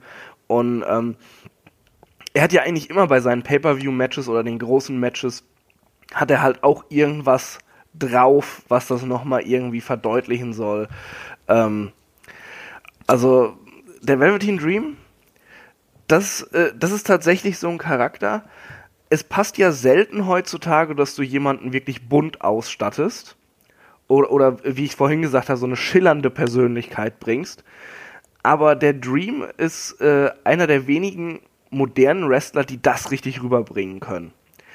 Ja. Äh, die dann eben auch dieses Zusammenspiel haben. Also hätte der nur diese Botze an, mit irgendeinem Gesicht drauf oder irgendeinem Spruch oder so, das wäre ja witzlos. Aber mit seiner, äh, mit seiner ganzen Körperhaltung, mit seiner Gestik, seiner Mimik, ähm, auch wie er sich im Ring noch bewegt und wie er Aktionen ausführt, kann er das halt einfach super gut verkaufen. Bin ich komplett bei dir. Ich finde das auch absolut fantastisch, was der immer wieder macht. Also auch damals American Dream, äh, Velveteen Dream als äh, Hulk Hogan äh, Imitat. Stimmt, das gab's ja auch noch. Das habe ich ganz vergessen. ja, das war aber auch halt mega, mega cool einfach. Also äh, auch da klare Empfehlung. Halftime Heat lohnt sich, hat Spaß gemacht, äh, sowohl das Ding zu besprechen als auch äh, sich das Ding anzuschauen. Ähm, lass uns mal noch auf so, einer, auf so einer kleinen, ja. Kann ich da noch kurz was einwerfen, weil ihr das eh schon bespro besprochen habt? Ich fand ja. bei dem nicht nur das Outfit cool, sondern ich fand diese Kleinigkeiten bei Velveteen Dream cool, die er eingebaut hat. Einfach, dass er halt äh, kurz mal kurz die Haltung einnimmt von Footballspiel, kurz vom Kickoff. Oder halt, er hat ja dieses, äh, ja, die, wie nennt man das? Äh, am Arm diese Manschette, wo der Quarterback mhm. immer die Spielzüge drin hat. Dass er ja. das im Match, irgendwann hatte der das aufgemacht und halt so getan, als hätte er reingeschaut, dann hat er einen Move gemacht. Ich fand das super. Und gerade das ja. ist halt so, ich glaube, bei ihm funktioniert es einfach, weil wir sagen ja, ein Outfit muss halt auch zum Charakter passen. Und je nachdem, was er anhat, passt er einfach sein Charakter und seine Darstellung auch im Ring selber während des Matches an. Und das kann nicht jeder. Das stimmt. Da äh, bin ich komplett bei dir. Ähm, ich wollte gerade noch mal zu den schlechtesten Outfits überleiten, damit wir auf einer lustigen Note bei diesem äh, Gear äh, Outfit, was auch immer Podcast äh, enden. Chris, was ist denn für dich eines der, der schlechtesten Outfits, wo du dich in Grund und Boden geschämt hast, als du es gesehen hast? Oh, äh, schwierig. Ich finde, ja, also Jeff Jarrett, wo er jetzt letztens noch mal im TV war in seinem alten Outfit. ähm, gut, das war natürlich, äh, da haben sie sich auch so ein bisschen drüber lustig gemacht. Äh, da war es erträglich, aber sonst, ich konnte den Typen nie ernst nehmen in diesem Outfit. Das war furchtbar. Und äh, ja, also ähm, ich bin ein riesiger The Rock-Fan, aber als Rocky Maivia das, äh, wow, dass er nicht noch Buschtrommeln umgeschnallt hatte, war wirklich alles. Das war ein, ein grausames, beschämendes Outfit. Ja, ich muss gerade noch ganz kurz zu Jeff Jarrett sagen. Auch der hat massiv davon profitiert, als er dann die Haare abhatte und dann wirklich auch das Outfit geändert hat mit den kurzen ja. äh, silbernen Hosen, also mit diesen ne, halbhohen Hosen. Da sah er auf einmal wirklich vom billigen Underkader war er auf jeden Fall dann schon mal zu einem recht billigen Mid- bis Upperkader auf einmal aufgestiegen. Definitiv, er war ja auch nie ein schlechter Wrestler. Aber man konnte ihn halt echt nicht ernst nehmen. Ja. Das war immer das Problem. Es hat wirklich ewig gedauert, bis ich gemerkt habe, wow, Jeff Jarrett ist ja eigentlich gar nicht so schlecht. Klar, er hat auch bei TNA ein kleines Ego-Problem gehabt und so, aber äh, will ich ihm jetzt nicht ankreiden. Das war schon ein guter Wrestler und der war ja auch schon äh, früher, ne, äh, mal in Europa drüben und hat ein paar Matches geworkt und so. Und äh, das war schon gut anzusehen. Also das, der hatte dann halt auch wirklich so diese Präsenz eines Main-Eventers, wie er reinkam. Also beim Euro-Wrestling dann. Ja, bin ich, bin ich komplett bei dir. Der war ja auch letztens noch mal, ich weiß gar nicht, vor wie vielen Jahren das war, drei Jahren irgendwie bei Superstars of Wrestling noch mal hier drüben super gut. Also der, den kann man, den konnte man sich damals immer noch gut anschauen und äh, man muss ja auch sagen, also damals mit den langen Haaren wirkt der halt eben so ein bisschen wie ein Relikt einfach aus den 80ern irgendwie und es war aber es war aber schon Ende der 90er so ungefähr. Deswegen war da auf jeden Fall ein, äh, ein Wechsel recht angebracht. Ähm, David, wer fällt denn dir noch ein mit, mit schlechten Outfits? Ganz schrecklich fand ich Red Wooster damals. also mit dieser Frisur wie ein Gockel. Und äh, das, ey, das ging gar nicht. Das ging auf keine Kur. Das mochte ich nicht. Ich mochte auch, muss ich ehrlich sagen, ähm, bei Dusty Rhodes auch nicht immer diese Punkte. Ähm, Die mochte selber nicht, glaube ich. äh, Nee. ich, ich hoffe es zumindest. Äh, und übel fand ich, ähm, ja, bei Visor, einfach, wo dann irgendwann der Oberkörper frei war. Mann! Und ja, also ich habe ja kein, kein Problem, hier Bodyshaming brauchen wir nicht machen. Aber äh, dadurch war er halt eben, äh, sagen wir, analog zu Nia Jax. Er hat halt vorher immer Kleidung, die das kaschiert hat, dass er halt äh, eigentlich nicht wirklich Muskelmasse hat, sondern eigentlich äh, viel Wackelmasse. Und das konntest du dann halt sehen. Und da war halt auch die Schwerkraft dabei und das war halt uiuiui, schwierig, weil in dem Moment war er halt für mich auch nur noch ein schwacher Bit, ja, das ist jetzt blöd, weil ich, ey, ich bin selber übergewichtig, ich darf das sagen. Er war halt für mich dann nur noch ein Fetti. weißt du, wie ich meine? Also das hat ganz viel weggenommen in dem Moment. Wobei ein äh, Viscera natürlich eigentlich immer, also ich finde, als Viscera hat er, hat er okay Outfits gehabt. Also richtig äh, schlimm war es natürlich am Anfang, also noch als, äh, als noch als Man on the Mission reingekommen Das sind. ging Ne? Also mit den mit den Ballonanzügen. Ja, aber das, er, er war halt dadurch einfach für mich als Kind, weiß ich noch, einfach, ich habe gedacht, oh shit, der ist groß, breit und verdammt stark. Das war, Der trägt ein Zirkuszelt. ja, das war aber früher, muss man dazu sagen, da haben halt, äh, da haben auch die, die ganzen weißen Rapper auch solche Hosen getragen. Das war schon eine Zeit, wo das halt. Ähm, Und das waren ja die coolsten Rapper. Das waren ja die richtig coolsten. Bekanntlich sind die weißen Rapper immer die besten. Aber ich, ich finde halt, da war es halt trotzdem noch irgendwo so, ja, der ist halt groß, breit, äh, mega Gewicht, aber wahrscheinlich auch noch stark. Aber dann hast du halt anschließend gesehen, ja, er ist groß, Übergewicht, aber Muskel hat er nicht. Ja, ich habe den letztens auch noch mal gesehen in äh, irgendeinem Elimination Chamber. Ich weiß nicht mehr genau, welcher es gewesen Oh, ist. Äh, 2008 vielleicht als Big Daddy V? Das es kann sein, Mit ja. dem Great das, Khali noch da drin? Ja, es kann sein. Undertaker gegen Batista. Das war. Ja. Ja, äh, Hört sich aber toll an, du. Ja, Undertaker gegen Batista war tatsächlich toll, auch von der Match-Story her, aber so dazwischen, äh, naja. Naja, nicht so viel. Äh, wo wir gerade bei unanständigen Sachen sind. Naked Midian würde ich da noch auf jeden Fall mit Das reinschmeißen. war kein Outfit erzählt, der hat ja nichts an. Er hatte später auch so ein bisschen was an. Also ähm, außerdem hat er davor mehr angehabt. Also von daher hat er auf jeden Fall Reduktion betrieben. Ähm, schrecklich. Ja, alberne Sachen fand ich zum Beispiel auch Easy Money damals, äh, als er, als er, als er zur, zur äh, WCW damals gewechselt ist, ähm, wo er dann so, so Hosen bekommen hat, die sahen aus wie Strapse, so an den Seiten. Moment, aber ich fand noch, noch schlimmer war Ultimate Warrior, als er irgendwann diesen Einteiler angezogen hat. Weil das hat Das alles stimmt. kaputt gemacht. Mit einem Mal. Ja, ich werde nie, also da gab es tatsächlich einen Kommentar von Uli Fesseler, der den Warrior-Charakter für mich komplett zerstört hat. Und da sagte sie, von weitem sieht es aus, als hätte er gar nichts an, Zwinker, Zwinker oder sowas in der Richtung. Und ab dem Moment war es halt so, oh nein. Olaf vergisst diese Worte nie wieder. Genau, das hat sich auch ewig in mein, äh, in mein Hirn gebrannt. Passend dazu auch Giant Gonzalez natürlich übrigens. Also da geht auch nichts dran vorbei. Ja, erst mit äh, Pelz, Schulterpolstern und dann hinterher ohne. Wahrscheinlich war es zu schwierig, die Dinger zu reinigen oder so, ich weiß es nicht. Schlimm fand ich aber Ja. auch, äh, wie heißt der, Matt Bloom, wie der früher war. Oh, ähm, Albert. Prince Albert, ja. Prince Ja, wo, Albert. der diese extreme glänzende Latexhose anhatte und man äh, überall noch die Haare hatte und dann dazu noch die Nippelpiercings. Und äh, halt diese Hose hat halt nochmal alles verstärkt darum herum. Das ging gar nicht. Ja. Äh, Er hatte auch nicht viel Glück, also auch als Tensei sah er nicht wirklich besser aus, wo er die ganzen Abzieh äh, chinesischen Schriftzeichen irgendwie auf seinem Körper gehabt hat. Das war eh ein bisschen alles traurig. Wo, wo, meinst, meinst du, wo sie ihm das Menü aus dem Sushi-Restaurant Genau. haben? Einmal Nummer 43, süß-sauer bitte. So, auf seinem Rücken oder so. So in der Richtung. Ähm, möchtet ihr noch etwas äh, zu diesem Thema beitragen? Möchtet ihr doch irgendwie äh, etwas besonders Schönes sagen oder äh, hier noch jemanden hervorheben? David. Ich mag Einteiler bei Frauen nicht. Ich finde bei Becky Lynch ähm, das Wrestling-Outfit, also wenn sie kämpft, die Einteiler finde ich halt total ähm, ja, deutlich schlechter als vorher, was, was sie vorher anhatte.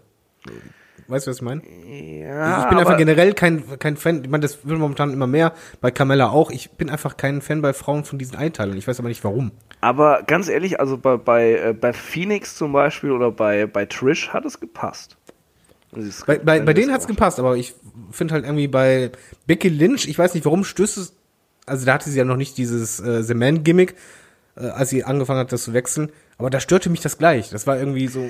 Ich Ja, das war ein bisschen komisch. Das vorher war doch schon cool. Das war doch schon eigentlich ein geiles Kampfoutfit. Und wenn sie jetzt noch das Promo-Outfit dazu hätte, dann wäre das halt für mich die perfekte Becky Lynch. Ganz, ganz schlimm fand ich äh, äh, sowohl bei Becky Lynch als auch bei Seth Rollins ihre Flammen-Outfits. Oh ja. Die Flammenhose von Rollins und dann eben dieser Flammeneinteiler von Lynch. Wer kommt darauf? Das ist doch so, so irgendwie so, so, so ein Goldkettchen tragender Proll aus den 90ern, der so, so ein schwarzes, kurzärmliches Hemd hat, wo an den Seiten halt noch so Flammen drauf sind, die dann symbolisieren sollen, dass er hart ist oder so. Und am besten guckt noch so, so ein altes, schlechtes Tribal-Tattoo aus diesem Ärmel raus. Furchtbar. Wir brauchen einfach mehr Totenköpfe und so. Ich mag Totenköpfe. Ich weiß. Aber können wir uns darauf einigen, dass Alistair Black vom Outfit her äh, mit Velveteen Dream gerade dabei sind, an die Spitze zu kommen? Velveteen Dream ganz weit vorne. Also auch vor Alistair. Alistair hat vielleicht äh, einen, einen etwas anders anmutenden und auch coolen Entrance, aber Velveteen Dream geht, der, der geht bei mir momentan nichts dran vorbei, muss ich sagen. Aber Alistair Black hatte die coolere Musik. Ich muss, einfach- Ja. ich weiß, wir sind gerade bei Outfits, aber ich möchte mal ganz kurz einwerfen. Ich bin so froh, wenn ein Wrestler eine coole und zwar rockige Musik als Entrance hat. ja, ist einfach so. Also die merk das, Musik vom wenn wir- Dream ist schon geil. Die Ja. ist cool, also bei ihm passt es halt auch, also nicht falsch verstehen, nur halt heutzutage haben wir, wenn wir schon bei Entrances reden, ganz viele Entrance-Musik, die halt irgendwie so bla ist. Also da fehlt Ja, einfach irgendwas. Ich mag auch Entrance-Musik, wo gesungen wird, muss ich zugeben. Ja. Äh, eine Sache, ich hab's hab's fast vergessen. Eine Sache wollte ich mich noch ansprechen. Äh, Schuhe. Und da, Ich dachte Haare. nee, aber es geht, es geht tatsächlich in die Richtung haarige Schuhe, nämlich Daniel Bryan WrestleMania 30. Fand ich ganz, ganz furchtbar, dass er diese Berserker-Gedenkschuhe angehabt hat. Das war So. Bruiser Brody Gedenkschuhe. Oder nicht?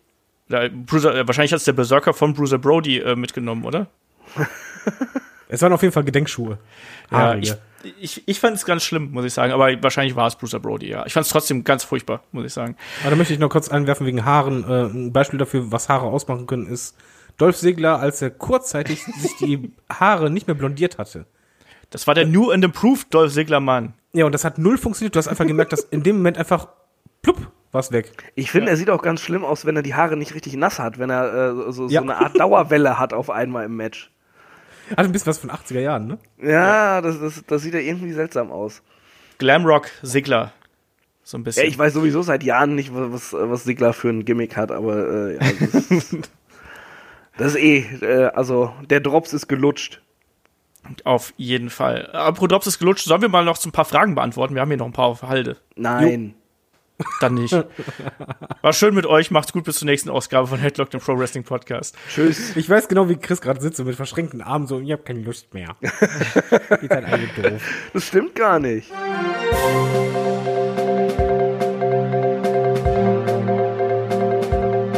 Ja, aber bevor wir hier zu den Fragen kommen, ein kleines Update. Äh, in der Woche ist mehr passiert, als wir uns äh, erwartet haben, weil wir haben den Podcast ja schon ein bisschen frühzeitiger aufgezeichnet und deswegen schieben wir hier einfach nochmal ein Update hinterher, weil wir auch viele Fragen bekommen haben. Und Fragen, die betreffen zum einen die plötzlichen Debüts von äh, vier der wichtigsten äh, NXT-Superstars und natürlich den Auftritt von Roman Reigns bei der nächsten Raw-Ausgabe. Ähm, bei mir ist der David. Schönen guten Tag nochmal quasi. Hallo wieder. Ja, genau, nochmal. Das ist auch ein bisschen kurios, sich nochmal selber anzumoderieren, aber naja. Ähm, ja, wir haben gerade eben schon äh, so ein bisschen drüber geplaudert, ne, dass man hat gerade so ein bisschen das Gefühl, dass äh, bei WWE so ein bisschen die Alarmglocken schellen. Ähm, wie hat dir diese Woche gefallen quasi mit den plötzlichen ja, Auftritten von Tommaso Ciampa, Johnny Gargano, ähm, Alistair Black und, wen habe ich vergessen, Ricochet. Wie, wie fandest du das? Ich fand es schrecklich. Aber das lag zum einen an der Crowd, die, glaube ich, die schlechteste Crowd war, die man überhaupt hätte erwischen können. Die war grauenvoll, ja. Also ich weiß nicht, gab es so eine schlechte Crowd schon mal bei einer War-Sendung? Ich kann mich nicht dran erinnern und ich, ich habe sowas eigentlich meistens im Kopf. Ja, wir haben letztens über das Empty Arena Match gesprochen, so ähnlich hat sich das auf jeden Fall angehört. Ja, und ähm, ja, das Problem war einfach, diese Debüts an sich fand ich halt schon schrecklich umgesetzt. Ich bin generell ein Fan von überraschenden ähm, Debüts, aber dann halt noch so, es, es wirkte so schnell zusammengestrickt. Triple H äh, stand ja da und dann wurden die einzelnen Personen auf den Screen gezeigt, noch bevor er den Namen sagte. Sprich, selbst da war der Überraschungsmoment nicht da, wo du sagst, hey, mega Pop oder so. Und ja, dann einfach in so Random Matches ohne irgendeine Bedeutung oder irgendein Impact. Und ich, ja, ich weiß es nicht. Für mich kommt es sich momentan alles so ein bisschen vor, als wenn man sehr spontan entscheidet oder sehr hastig. Weil ich glaube Ja. nicht, dass da ein langer Plan hintersteckte, sondern dass das wirklich eher eine, ähm, ja, nicht Kurzschlussreaktion war, sondern einfach sehr kurzfristig nach Motto, ey, wir könnten ja mal, komm, lass mal machen. Ja, ich kann es nicht ganz nachvollziehen, ne? Weil ähm, es sind ja noch nicht mal die übrigen NXT-Stars, die man äh, zuletzt irgendwie da versucht hat einzusortieren, irgendwo angekommen. Also weder Heavy Machinery noch äh, EC3 noch Lacey Evans, die dümpeln ja alle da rum und dann zieht man einfach vier Stars hoch und hofft, dass die quasi die Heilsbringer sind. Ich meine, was was soll das denn bringen? Also NXT ist ja noch immer das das Unterhaus quasi von äh, WWE, ohne das jetzt total böse zu meinen, ne? aber die erreichen mit NXT nun mal nicht so viele Leute wie mit dem ähm, äh, Hauptprodukt selbst. Und was erwarten die denn, dass jetzt alle äh, Online-Fans und, und Indie-Fans plötzlich umspringen und sagen, yeah, endlich Alistair Black, jetzt gucke ich mir das auch an. Ich kann es nicht verstehen, weshalb man äh, vier Leute, die so viel Talent und Charakter mitbringen, einfach so lieblos debütieren lässt. Das verstehe ich vorne und hinten nicht. Im Ähm, Moment aber nicht nur Talent und, und so, sondern auch noch Standing. Das sind ja, Ja, einfach die größten Namen, die NXT hat. Und die haut man einfach raus, als wären sie halt nichts. ja, Und das verstehe ich halt nicht. Gerade, wir haben ja, seit zwei Jahren reden wir ja schon, ja, Alistair Black und, und Co. und äh, äh, bei der War nach WrestleMania, dann wird er kommen beispielsweise.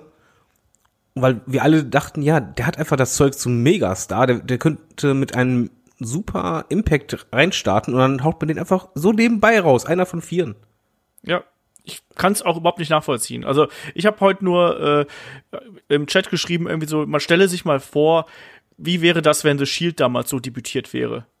Ja, du auch- killst vor allen Dingen so jemanden. Natürlich, Also das hat ich auch, war mein erster Gedanke einfach, beziehungsweise nicht nur meiner. Ich habe halt auf YouTube nochmal die Videos anschließend geschaut und die Kommentare waren da recht, ja, also recht gleich. Nicht nur, dass die Quote schlecht war, sondern halt durch dieses ganze Konzept, also dieses Zusammenspiel aus schlechter Quote und ja, 0815, wir hauen dich rein, hat man im Grunde genommen diese Charaktere jetzt nicht zerstört, aber den Weg, den sie beschreiten könnten, torpediert wie sonst was. Weil die müssen erstmal aus diesem Loch wieder rauskommen, damit die halt, ähm, wie soll man sagen, wenn du ein Debüt hast bei War After Mania und du bist ein Alistair Black, dann hast du einen Impact und jeder Zuschauer vor dem Bildschirm, der dich erstmals sieht, denkt, wow, das ist ein richtig großer. Und dieses Gefühl, ja, das ist jetzt ein richtig großer, das ist gar nicht mehr da, das musst du erst wieder aufbauen. Und das wird Ja. schwer, vor allen Dingen, wenn die jetzt eh, anstatt jetzt, dass die bei War sind, dann noch bei SmackDown sind und noch bei NXT sind und alles durcheinander ist. Und, hä? Ich kann's, ich kann's vorne und hinten nicht nachvollziehen. Also du kannst nicht einfach Wrestler reinschmeißen ohne eine Geschichte, ohne einen Plan, ohne einen Aufbau. Das, also das, das, das widerspricht allem, was, äh, was Wrestling interessant macht. Also das äh, verstehe ich nicht. Wie fandest du die, die äh, Matches an sich? Also mir hat beispielsweise das, das Take-Match fand ich, fand ich richtig gut, es hat mir sehr Spaß, sehr viel Spaß gemacht. Aber wir haben zum Beispiel da auch einen äh, Tweet bekommen, der äh, Kollege meinte dann auch, dass, dass er zum Beispiel fand, dass ein, ein äh, Johnny Gargano, äh, dass die Aktionen nicht hart genug aussahen. Ich hatte auch das Gefühl, dass Gargano und Champa so ein bisschen ähm, Timing-Probleme hatten. Hast du auch den Eindruck? Äh, ja, also für mich kam es aber auch ein bisschen so vor, als wenn die, mh, wie soll man sagen, überrascht waren über die Situation oder nicht genug vorbereitet. Ich weiß es nicht, ich kann es nicht erklären. Es, ich glaube, es ist auch für einen Wrestler ein bisschen komisch, wenn du immer ein Match hast, wo halt mega Impact kommt und du da auch ein bisschen deine Sicherheit rausziehst. Und wenn man ehrlich ist, die Crowd war ja tot. Also es gab ja absolut keine Reaktion. Ja.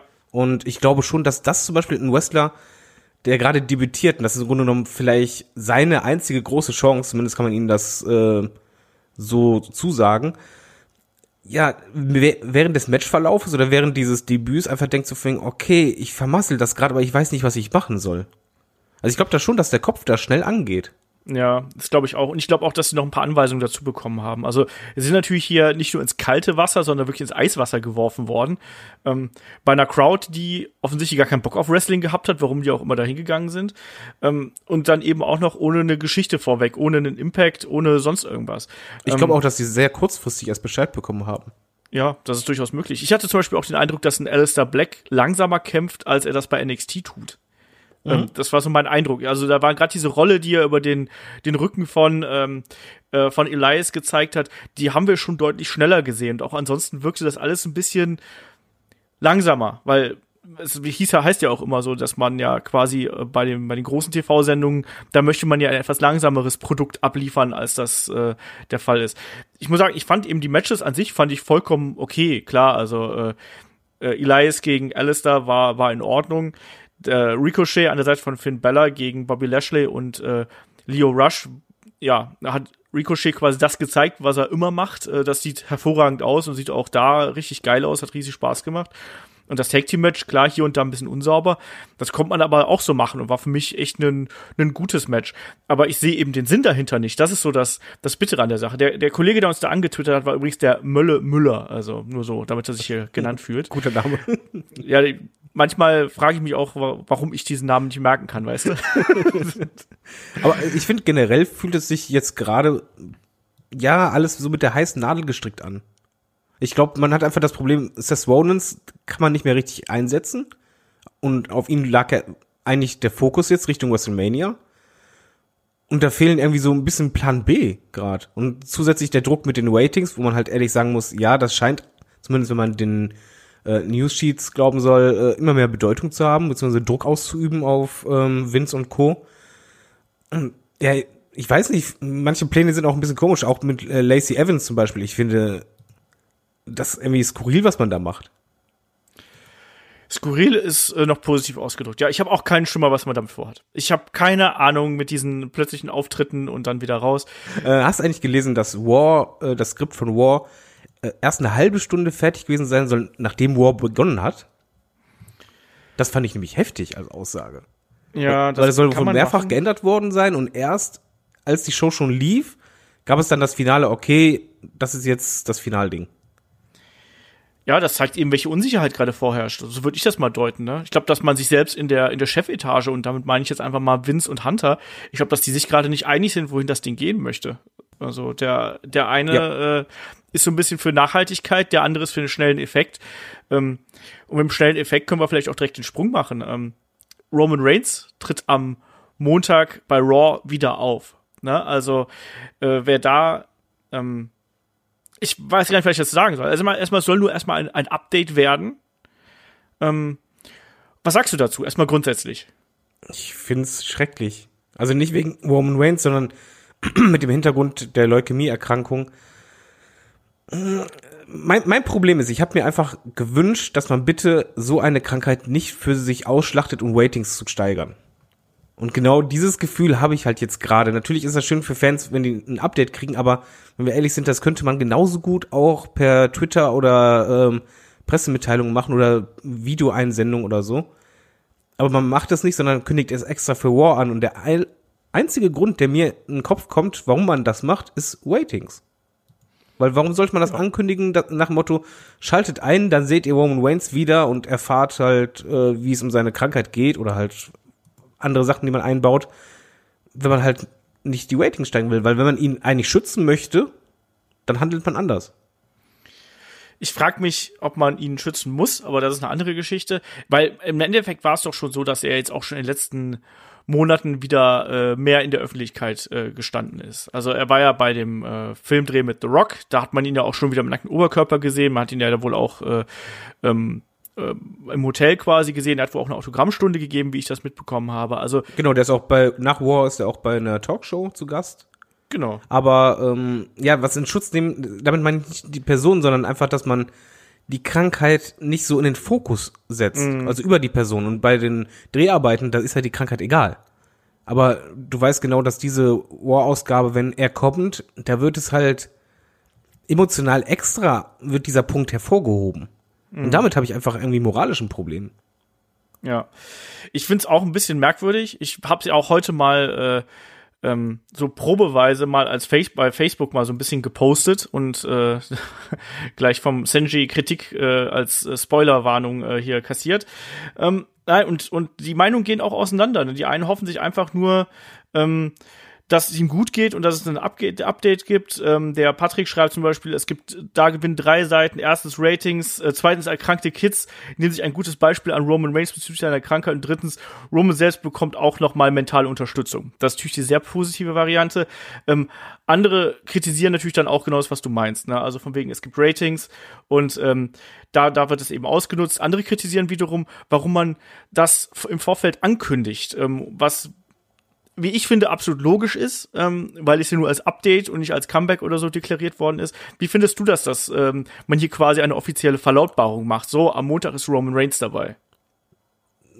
In dem Falle ist die Ankündigung okay, weil es ist, sofern sie halt nicht wrestlerisch was machen, dann würde ich das Ding krumm nehmen. Ähm, wenn es halt wirklich einfach eine, ein Update ist und halt äh, eine Promo beziehungsweise halt eine Ansprache, absolut legitim. Was es halt nicht sein dürfte beim Comeback oder bei Debüts, da möchte ich halt einfach diese Ankündigung nicht. Aber in diesem Falle nehmen wir das außen vor. Nur ich habe halt, ja, denk mal, so wie du ja auch, ein bisschen Sorge, dass man halt eben mehr draus macht als nur eine ein Update, dass man halt ihn in irgendeine Story involviert oder dazu nutzt, keine Ahnung, die Seth Rollins Storyline ein bisschen zu pushen oder anderweitig Richtung WrestleMania zu gehen.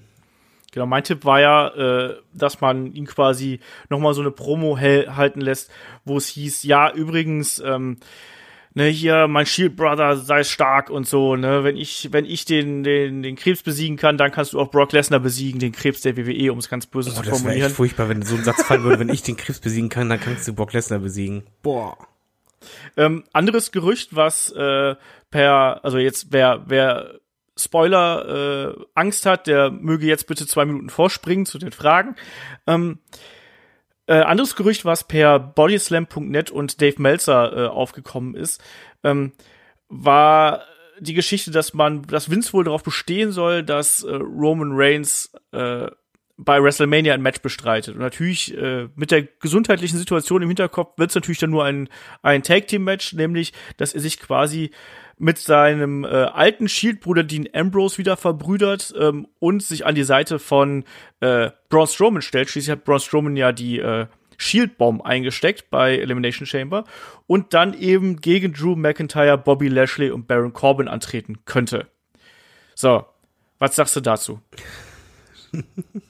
Ich will das gar nicht wahrhaben. Ich meine, wenn er komplett gesund ist und, und richtig zurückkommt, dann soll er richtig zurückkommen. Aber ich möchte nicht, dass jemand, der halt noch nicht ähm, alles hinter sich hat, äh, einfach um halt, äh, was ich, Einschaltquoten oder irgendwie Aufmerksamkeit zu erzielen, ein Match reingesteckt wird, wo er halt seine zwei, drei Moves zeigen soll, entsprechend halt auch safe ist, dass ihm da halt nichts passiert körperlich oder keine große Anstrengung ist, aber ich fände das schrecklich, muss ich ganz ehrlich sagen. Also ich hätte da auch richtig ein, ein Fremdschämen gegenüber der WWE, also nicht WrestleMania oder so, sondern ich würde einfach sagen, wie tief kann man denn sinken, dass man das macht? Also ich habe da ja, meins wäre es einfach nicht. Ich habe aber momentan eh das Gefühl, dass man gerade händeringend versucht, WrestleMania äh, schnell noch irgendwie alles reinzuballern, was, was geht. Genau, Undertaker, aber halt jetzt auch Roman Reigns. Und ich finde, da würde man einfach eine Grenze für mich komplett überschreiten.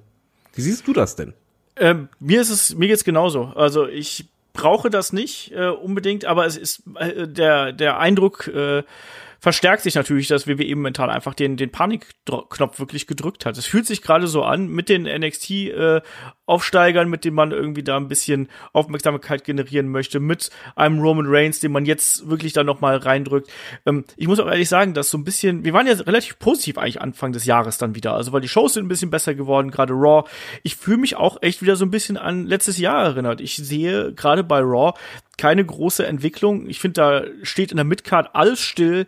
Die Geschichten äh, stagnieren, die Charaktere stagnieren, da passiert nichts. Ähm, und jetzt versucht man eben per Name-Dropping im Endeffekt, was anderes ist es ja nicht, versucht man da noch irgendwie ein bisschen was zu machen. Ich finde das äh, nicht schön. Ich finde äh, die Sache mit Roman Reigns, ich finde das als Update zu bringen, ähm, absolut legitim, kann man, kann man machen, ähm, sofern man das eben in einem gewissen Rahmen hält. Ähm, wenn er fit ist, äh, soll er wieder wresteln. Das finde ich absolut auch, äh, da freue ich mich auch dann auch wieder drauf.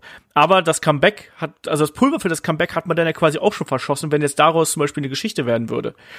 Ähm, äh, es ist, es ist eine schwierige äh, Zeit für WWE ganz offensichtlich, weil man nicht mehr man hat offensichtlich kein Gespür dafür, wie man sein Publikum erreicht. Und jetzt hofft ja, ich sag mal so, geht's dir nicht genauso, dass momentan, ich freue mich ja immer auf WrestleMania wie sonst was, aber ich bin noch gar nicht in diesem WrestleMania-Flow, weil es sich momentan nicht anfühlt wie die Road to WrestleMania. Ja, so ist es ja. Also so fühlt sich halt eben wirklich an. Also für mich fühlt sich eben nur bei der Fehde zwischen Becky, Ronda und äh, Charlotte fühlt sich so an. Ansonsten haben wir ja auch nichts. Wir haben wir haben ein äh, Champion Titel Match, ein äh, Titel Match zwischen einem Verletzten und einem, der nie da ist. So, und da kann Paul Heyman hypen, wie er will. Sorry, das ist doch kein Aufbau von einer Fehde. So. Ähm, und ansonsten haben wir doch nichts. Also alles andere ist irgendwie noch auf der Halde, steckt irgendwo zwischen Fastland, Elimina Elimination Chamber fest. Ich tue mich derzeit äh, sehr, sehr schwer, abseits von dem hoffentlich Frauen-Main-Event, äh, da wirklich in die richtige Laune zu kommen. Also bei dir ist es doch wahrscheinlich nicht anders, oder? Ja, also ich sehe es absolut genauso, dass Becky Lynch, ähm, Wanda Rousey und Charlotte, das fühlt sich halt wirklich WrestleMania-mäßig an, schön Big-Time-Feeling, aber Rest ist halt einfach, ja, wie du schon sagtest, wir waren ja eigentlich positiv gestimmt, aber ich habe halt das Gefühl, dass man irgendwie dachte, okay, äh, jetzt müsste es schnell eine Änderung geben bei den Waitings beispielsweise oder Reaktionen, war aber nicht schnell genug und äh, auf einmal, ja, ist ein bisschen weg, dazu kommen die ganzen Zwischen-Pay-Per-Views noch, die einfach alles noch schwieriger machen, äh, weil man halt noch nicht richtig in die Stories reingehen kann. Oh, ich, ich tue mich gerade echt schwer. Ich muss allerdings auch sagen, ich weiß, wir haben schon drüber gesprochen, Waitings sind heutzutage natürlich anders als früher, aber haben wir schon mal eine Road erlebt, wo die Waitings so niedrig waren? Also ist ja noch nicht mal so, dass es ja leicht runter ist, sondern einfach richtig, richtig im Keller. Ja, nee, ich glaube nicht. Also ich glaube, das sind jetzt derzeit die niedrigsten Ratings, die wir ja seit äh, sehr, sehr, also kann mich jetzt nicht dran erinnern, äh, dass in, in der näheren Vergangenheit irgendwie mal die Ratings so niedrig gewesen sind. Aber du bist doch eigentlich immer der Ratings-Nazi Ja, hier unter uns. Ich bleib auch dabei, dass, dass wir uns da ein bisschen das noch schön reden. Natürlich nutzen halt viele Leute Internet, aber äh, da kann ich halt immer gerne dann sagen, ja, dann schaut euch einfach mal die YouTube-Aufrufzahlen an. Und da siehst du halt bei Becky Lynch, hast du ja immer dein siebenstelliges. ja. Da ist das Interesse da, da hast du hunderte oder tausende äh, Kommentare. Und dann guck dir mal die ganzen anderen Sachen an. Und die sind halt echt im Keller teilweise. Und ähm, ja, ich, ich finde, die WWE würde einen Riesenfehler machen oder macht gerade einen Riesenfehler, indem sie halt von mittelfristigen Denken, was vielleicht der Plan war für 2019, umzwischt zu kurzfristig, äh, panisch und dadurch eher viel kaputt macht, siehe NXT-Stars, weil für mich hat, wurde da viel kaputt gemacht Ja. äh, und das erstmal wieder reparieren muss. Ja. Ähm, man hat natürlich jetzt hier versucht, so, so einen Hype zu generieren. Auf irgendeine Art und Weise, also auf eine merkwürdige Art und Weise. Das hat, das hat nicht funktioniert, weil man offensichtlich nicht so genau weiß, wie äh, das Publikum reagieren würde. Ähm, ich sehe es genauso wie du. Ich finde auch, man hat, man hat hier äh, den vier NXT-Stars, die man hochgeholt hat, extrem geschadet. Man hat sich selbst eine riesengroße Chance damit verbaut, die man erstmal wieder irgendwie herstellen muss, nämlich diese vier in dem richtigen Licht zu präsentieren. Weil was sind die denn jetzt gerade? Das sind, das sind vier Typen, die jetzt die gut catchen können. So, aber du, mit du hast keine Persönlichkeit dahinter. Genau. Es ist einfach, ähm, ja, für jemand, der nicht NXT guckt, ganz ehrlich, der wird jetzt auch einfach nur denken, ja, das sind halt jetzt ganz normale Jobber. Ja, das ist ja genau das, was der äh, äh, Mölle, Müller auch geschrieben hat. Er schaut offenbar kein NXT, weil er geschrieben hat, ich hoffe, bei NXT ist er besser. Ähm, und so ist es dann eben. Dann siehst du halt einen, einen ich sag's jetzt mal ganz böse, ich finde Johnny Gargano auch super, aber du siehst einen, einen kleinen, schlanken Typen, der nicht seinen besten Tag erwischt hat von einer Crowd, die es nicht interessiert. Ja, vor So. allem Gargano ist ja jemand, der lebt ja durch seinen Charakter. Ja, Du, du die musst den. Weg, genau, du musst den Weg von ihm verfolgen, seine Motivation und Co. Ja, dann ist es halt weg. Ich meine, bei Ricochet ist es noch ein bisschen einfacher. Da ist halt Spot Monkey, wenn er sein muss. Aber der ist halt auch mehr. Und bei Alistair Black hast du auch gesehen, ja, da ist halt jetzt jemand debütiert. Aber wenn du halt noch nicht mal richtig verstanden hast, wofür steht er, kann er noch so geile Slogans raushauen oder, oder äh, sonstige Sprüche, die halt ein NXT-Zuschauer kennt. Aber die, der normale nicht. Der, der reagiert dann auch nicht und denkt einfach nur so, ja, okay, dann erzähl mal. Das, das ist einfach alles nicht gut gerade. Ja, Einzige, was mir noch gefällt, aber das ist auch ein Zufallstreffer, ist das mit Kofi. Kofi ist super, aber das ist ja auch jetzt nichts Neues. Das ist ja, wie gesagt, das ist ja aus der Not geboren, irgendwie, wie du schon richtig sagst, mit Zufallstreffer. Aber, und das ist SmackDown. Also, wir reden ja, glaube ich, uns jetzt seit, seit einem Jahr oder sonst was, den Mund fusselig, dass eigentlich SmackDown gut und unterhaltsam ist, während Raw ja doch eher ein einziges Minenfeld ist. Und in dieses Minenfeld kommen jetzt alle möglichen Superstars, die du damit wirklich verbrennst einfach. Die schmeißt du halt da rein, die kommen nicht an, die kriegen keine Reaktion, die kriegen keine Persönlichkeit, die kriegen keine Geschichte. Und du hast jetzt, wie viel, wie viel NXT Superstars haben wir jetzt? Es müssten Lars Sullivan mal außen vor, ich weiß nicht genau, was gerade mit dem ist, aber das müssten doch jetzt zehn NXT Superstars sein, die zwischen Tür und Angel hängen. Irgendwo. Irgendwo ja. zwischen Raw und SmackDown, oder? Ist es nicht schön, wenn du jemanden sagst, ey, du bist in der Main Show, äh, derjenige denkt, ja, die harte Arbeit hat sich gelohnt, jetzt, das ist meine Chance und du eigentlich gar keine Chance hast. Ja. Das ist echt übel. Und vor allen Dingen, wenn man jetzt diese vier Leute, die jetzt debütiert sind, ist es nur meine Meinung, aber ich bin davon fest von überzeugt gewesen, dass die vier eigentlich alle Topstars wären. Die kannst du auch in Upper Midcard Main Event reinstecken nach einer Zeit. Gerade in Alistair Black zum Beispiel war für mich jemand, ey, setz den richtig ein und den, den kannst du sofort im Main Event pushen. Dass du halt wirklich deine Allstars ersetzen kannst. Das waren halt Leute, die halt diesen Platz einnehmen können und auch ähm, gut verteidigen und, und repräsentieren oh, dieses, das nimmst du den alles. Das ist genauso wie in der Tag Team Division, wo du halt einen Titelwechsel machst, der irgendwie ja, gar keinen wirklichen Sinn ergibt. Ja.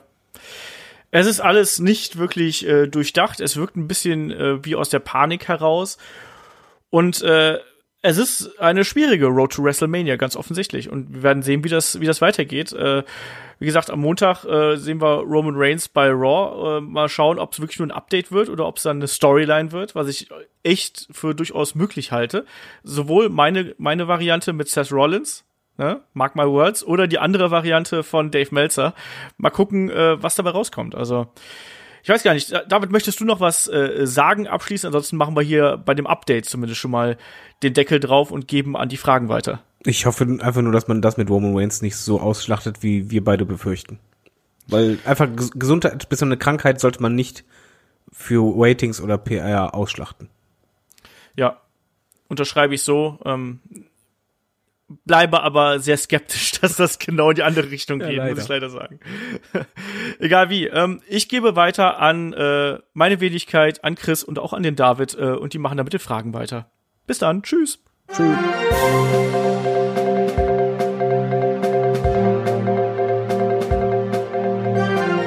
Genau. Äh, lass mal hier noch ein paar Fragen beantworten. Ihr wisst, da draußen Fragen, schickt ihr an fragen.headlock.de, ansonsten Facebook, Twitter, Instagram und vor allem, es gibt es natürlich auch noch auf Patreon und auf Steady, wenn ihr uns da unterstützen möchtet, sind wir da total glücklich drüber. Da äh, gibt es jetzt ganz aktuell wie immer das äh, Match of the Week. Wir haben natürlich die Helden aus der zweiten Reihe, äh, jetzt mit der aktuellen Ausgabe Bam Bam Bigelow und äh, noch ganz viel anderen Scheiß. Schaut da einfach gerne rein, äh, schmeißt ein bisschen was in Pot und helft uns da.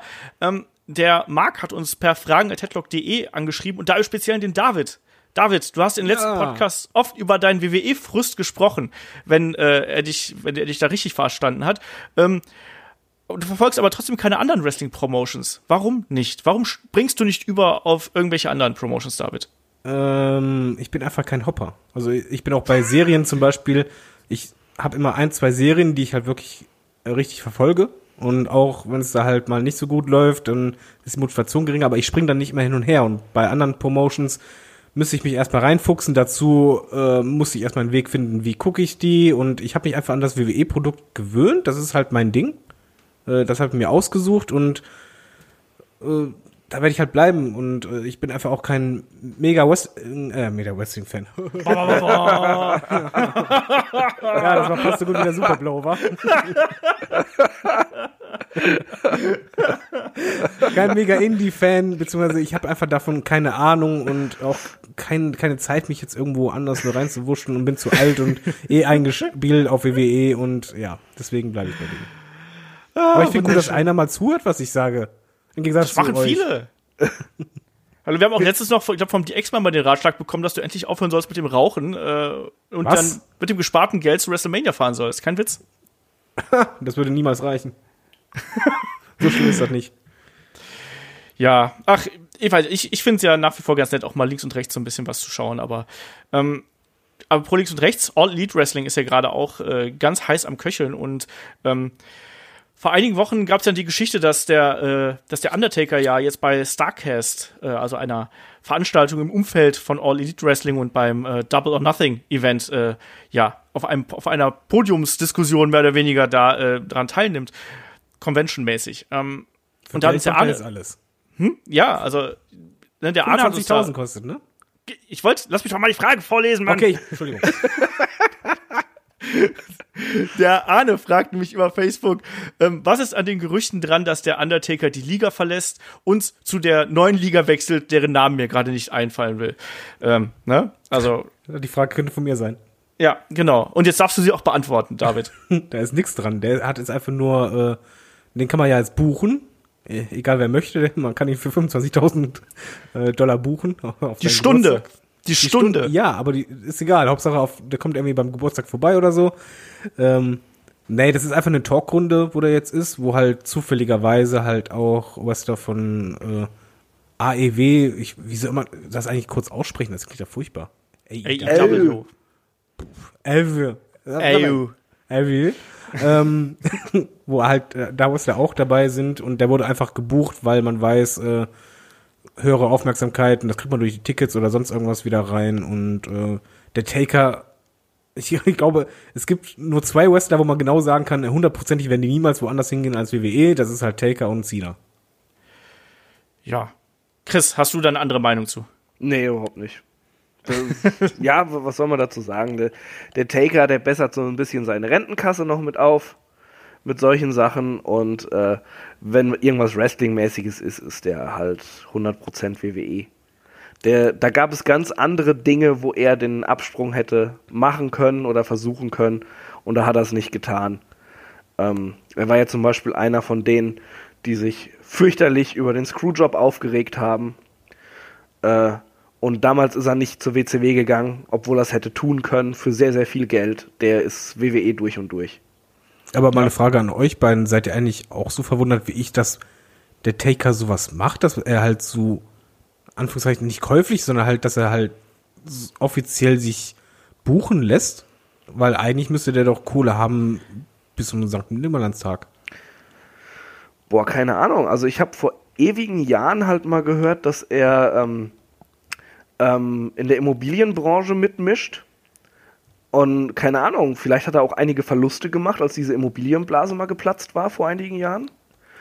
Äh, ich glaube auch tatsächlich, ähm, Miss McCool Instagram äh, möchte auch gerne ein relativ teures Leben führen, so. Die sind viel unterwegs, wenn man das so verfolgt. Also, wenn du weißt, es zahlen Leute, ja, warum dann nicht? Ja. also ich, ist das nicht moralisch verwerflich. Ich war halt einfach nur überrascht, weil ich vorher hast du halt immer gehört, ja, er ist für ein, zwei Matches, dafür kriegt er halt einen siebenstelligen und das Jahr auf Jahr. Ich habe mich einfach nur, ja, er war halt einer der Wrestler, wo ich dachte, der muss so viel auf der Kante haben, den wird man nirgendwo mal bei Autogrammstunden sehen später nach der Karriere oder so. Naja, ich glaube, das ist jetzt auch schon, das ist doch gut verdientes Geld, muss man sozusagen. Ähm, also den Stundenlohn hätte ich halt auch gern. Ja, äh, Wie hast du den etwa nicht? Knapp drunter. Nee, also ähm, erstmal zu, zur Frage, also ich sehe es genauso, ich sehe es genauso wie ihr. Es, es, ich habe jetzt auch gelesen, dass angeblich sein, sein Vertrag einfach ausgelaufen sein soll und er jetzt quasi erstmal Free Agent ist. Und wenn sich doch die Möglichkeit da bietet, noch ein bisschen was nebenbei zu verdienen, um einfach so die täglichen Kosten zu decken, Warum denn nicht? Und das ist immer noch besser, als wenn er da jetzt äh, ähm, quasi in den Ring steigen würde oder sonst irgendwas und sich da noch kaputt machen würde. Ich glaube, das sollte er nicht machen und ich glaube, das wird er auch nicht machen.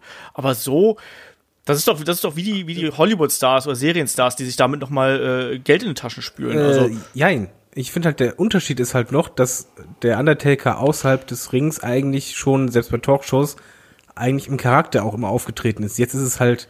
Hat er aber zuletzt auch nicht gemacht. Ja, nicht mehr so ex extrem, aber ich, ich finde halt einfach, dass mich hat's total umgehauen, weil ich einfach nicht gedacht habe, dass der Undertaker irgendwann mal so, ja, hier äh, Gesprächsrunde, alles klar, ich bin dabei. Ja. Ich pff, weiß nicht, irgendwie total skurril für mich. Ich finde es auch überraschend, sagen, wir es mal so, aber ich finde es jetzt in keinster Weise in einer Welt, die eh, wo es eh keinen K-Fape mehr gibt in irgendeiner Art und Weise. Warum denn nicht? Da, und er hat ja, er hat ja ganz offenkundig äh, äh, proklamiert auf, in seiner Instagram-Story, dass man ihn booken kann. Also warum denn nicht? Also wenn ich 25.000 Dollar auf der hohen Kante hätte, würde ich den auch äh, für Headlock holen oder so. Also Patreon. wir legen zusammen. Ich, ich würde mal gerne wissen, was Vince äh, dachte oder wie er reagiert hat, als er gehört hat, von wegen, okay, der ist bei einer Veranstaltung mit äh, All Elite Wrestling. Es, es ist, es ist nicht, es ist, es ist nur in der Nähe, muss man dazu sagen. Es ist nicht dieselbe Veranstaltung. Es ist quasi zwar so der Dunstkreis, aber es ist nicht, ist nicht von denselben Leuten gemacht. Nein, das nicht, aber ich, ich hatte so gelesen, dass bei dieser Runde, wo er halt Ja, ja, ist, klar. halt auch Wrestler sind, die bei All Elite grad sind. Natürlich. Das ja. meine ich halt, dass man quasi sich mit der Konkurrenz zeigt, in Anführungszeichen. Ja, ich meine, solange du keinen Vertrag mehr mit, den, mit deiner anderen Firma hast, dann hast du auch Freiheiten. Und selbst wenn er einen Legendenvertrag hat, die hatten doch auch etliche Freiheiten damals, was Ja. das Kevin Nash alles schon gemacht hat. Der hat doch eh alles für Geld gemacht. Ja, ja äh, äh, äh, ich empfehle dir de, den äh, äh, Torfilm, in dem er mitgespielt hat. Er hat doch auch in ganz komischen Zombie-Filmen mitgespielt, oder nicht? Der, der Ja. hat überall mitgespielt, ja. Äh, wir haben noch zwei All Elite Wrestling Fragen von äh, dem guten Gott. Teichblumenmann. Ja, da kommen wir. gibt, es, gibt es doch noch nicht mal. Ja, er fragt, glaubt ihr, dass die AEW ein Erfolg wird und werdet ihr sie verfolgen? Da fangen wir gleich mal bei David an. David, wirst du die verfolgen? Wenn ich wüsste, wo, dann vielleicht. Äh, ja, ich habe auf jeden Fall Interesse dran. Ich denke auch, das könnte ein Erfolg werden. Die sind ja anscheinend auch in, in Vertragsverhandlungen mit irgendeinem TV-Sender in Amerika. Oder Ja. zumindest als Stream, na, na, na. Aber es gibt halt noch, zumindest ich weiß es nicht. Okay, ich bin auch schlecht informiert immer. Ich weiß nicht, wo ich die verfolgen könnte. Nee, es gibt noch keine offizielle Verlautbarung. Also es gibt Gerüchte darüber, dass sie im Herbst ähm, TV äh, Deal haben sollen. Da gibt es wohl äh, diverse Verhandlungen, die auch äh, anscheinend in relativ trockenen Tüchern sind, aber es gibt noch keine offizielle Verlautbarung. Ich denke, das wird dann noch äh, folgen. Und bis dahin gibt es dann eben erstmal noch ein paar Veranstaltungen, die da Aber das äh, wird auch anstehen. ausschlaggebend sein, oder nicht? Weil auch, je nachdem, welcher Sender oder bei, mit wem man den Deal macht. Jetzt nur Hirngespinst, wenn jetzt zum Beispiel mit Netflix einen Deal machen würden, würde ich sagen, uiuiui, okay, das könnte richtig reinbummern. Wenn die jetzt mit äh, Regionalsender XY das machen, puh, schwierig. Also es heißt, dass sie schon mit renommierten äh, Firmen da äh, und Sendern da verhandeln sollen. Und entsprechend glaube ich, das wird nicht so klein werden. Also mal schauen. Also ich bin auch sehr gespannt drauf. Ich hoffe, dass es ein Erfolg wird, weil ich glaube, Konkurrenz belebt das Geschäft und ich werde es auf jeden Fall verfolgen. Chris, bei dir. Ja, ich, ich bin da relativ offen. Also ich, ich weder äh, fahre ich jetzt voll auf diesem Hype-Train mit, den einige äh, da gerade durch Social Media schicken, noch denke ich, äh, da- das ist halt äh, ir- irgendein Schwachsinn oder so. Ich bin einfach gespannt, was sie auf die Beine stellen. Guck mir das auch gerne an und dann urteile ich halt einfach, ob mir das gefällt oder nicht.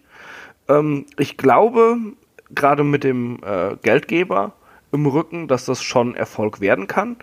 Ich denke aber nach diesem anfänglichen super Mega-Hype, der gerade abgeht, äh, wo auch viele mitmachen, die überhaupt nicht, die, die wahrscheinlich noch nie ein Match von den äh, Young Bucks oder so gesehen haben, äh, wird es aber auch ein kleines bisschen abflachen. Das, das wird nicht äh, einfach so dieser Mega-Boom, der wird da nicht irgendwie über Jahre oder Monate weitergehen.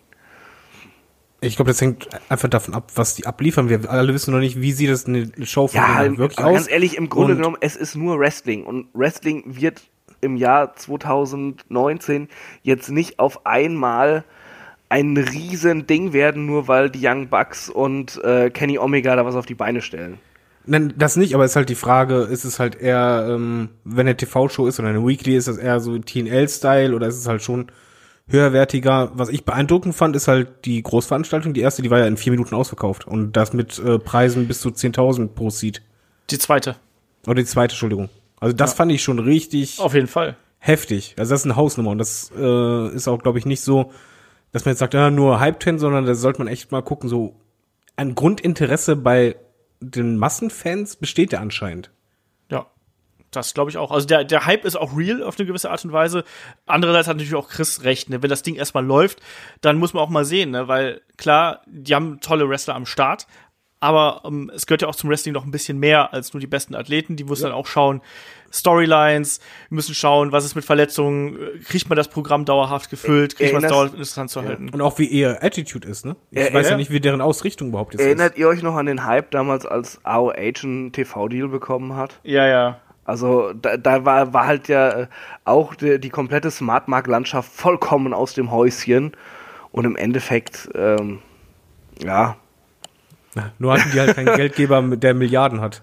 Ja, das ja, stimmt. da, das stimmt natürlich, aber ähm, ja, Aber ich glaube, das ist auch einfach jetzt gerade ein bisschen die Sehnsucht bei allen, ein zweites WCW zu kriegen. ja, ja. Das ist zumindest bei mir beispielsweise so. Und ähm, Ich, ich, ich glaube, es ist diese Sehnsucht nach, äh, nach einem hochproduzierten, echten, in Anführungszeichen, Wrestling, was, was viele eher als äh, echtes Wrestling sehen, eben Indie-Wrestling, dass äh, das gezeigt wird also Wrestling tritt diesem äh, Mainstream-Blödsinn der WWE in den Arsch. Ich glaube, das möchten viele. Ja. Das kann auch sehr schnell eine Kettenreaktion geben, wenn es halt, ähm, Anführungszeichen, cooler ist. Eben nicht so, äh, wie WWE, äh, das, guckt ja die Masse, guck mal lieber das, das ist viel cooler. Muss man echt abwarten. Aber die Chance besteht. Ja. Apropos Chancen. Der Kollege hat hier noch geschrieben, glaubt ihr, dass einer der jetzigen WWE-Superstars eine Chance hat, zur AEW zu kommen und wenn ja, welche? Das klingt so ein bisschen so, als, als ob jetzt neuerdings die AEW das gelobte Land wäre irgendwo. Ähm, also sie haben ja schon gesagt, dass sie nicht jeden äh, entlassenen, äh, dahergelaufenen Mitkader, Underkader irgendwie äh, äh, unter Vertrag nehmen werden. Das macht auch keinen Sinn, weil dadurch untergräbst du quasi nur äh, deine eigene Integrität in irgendeiner Art und Weise.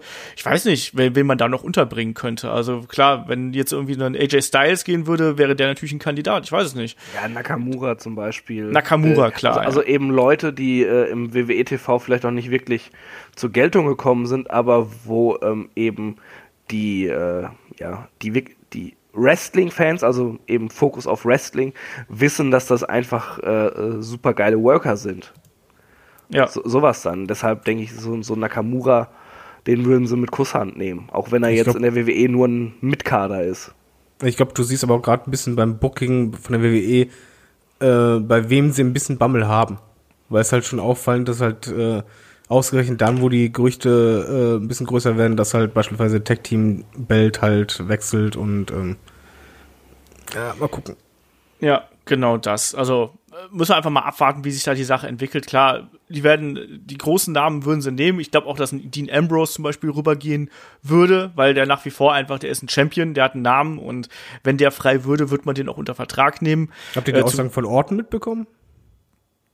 Welche Aussage?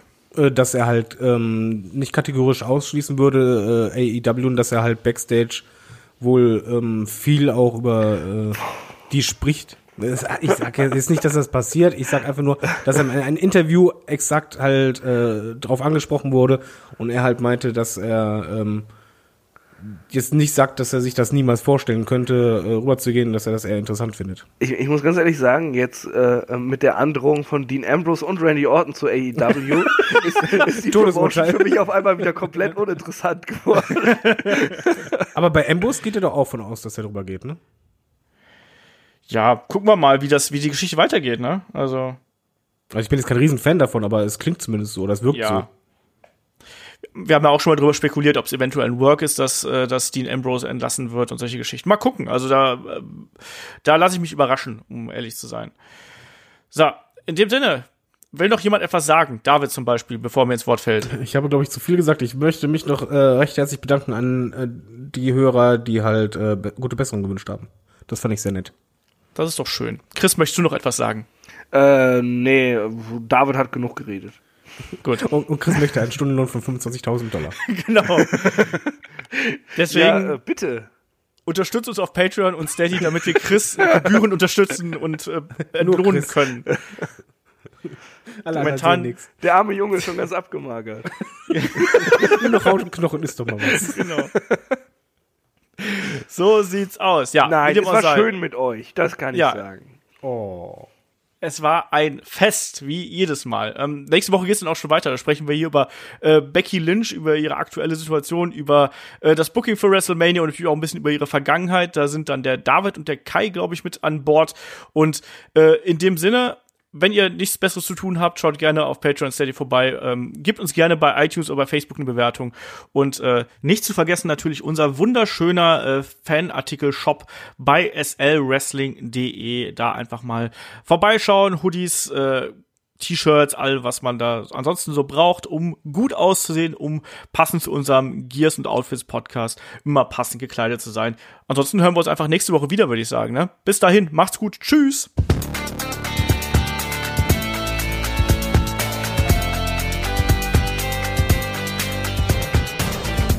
Headlock, der Pro Wrestling Podcast.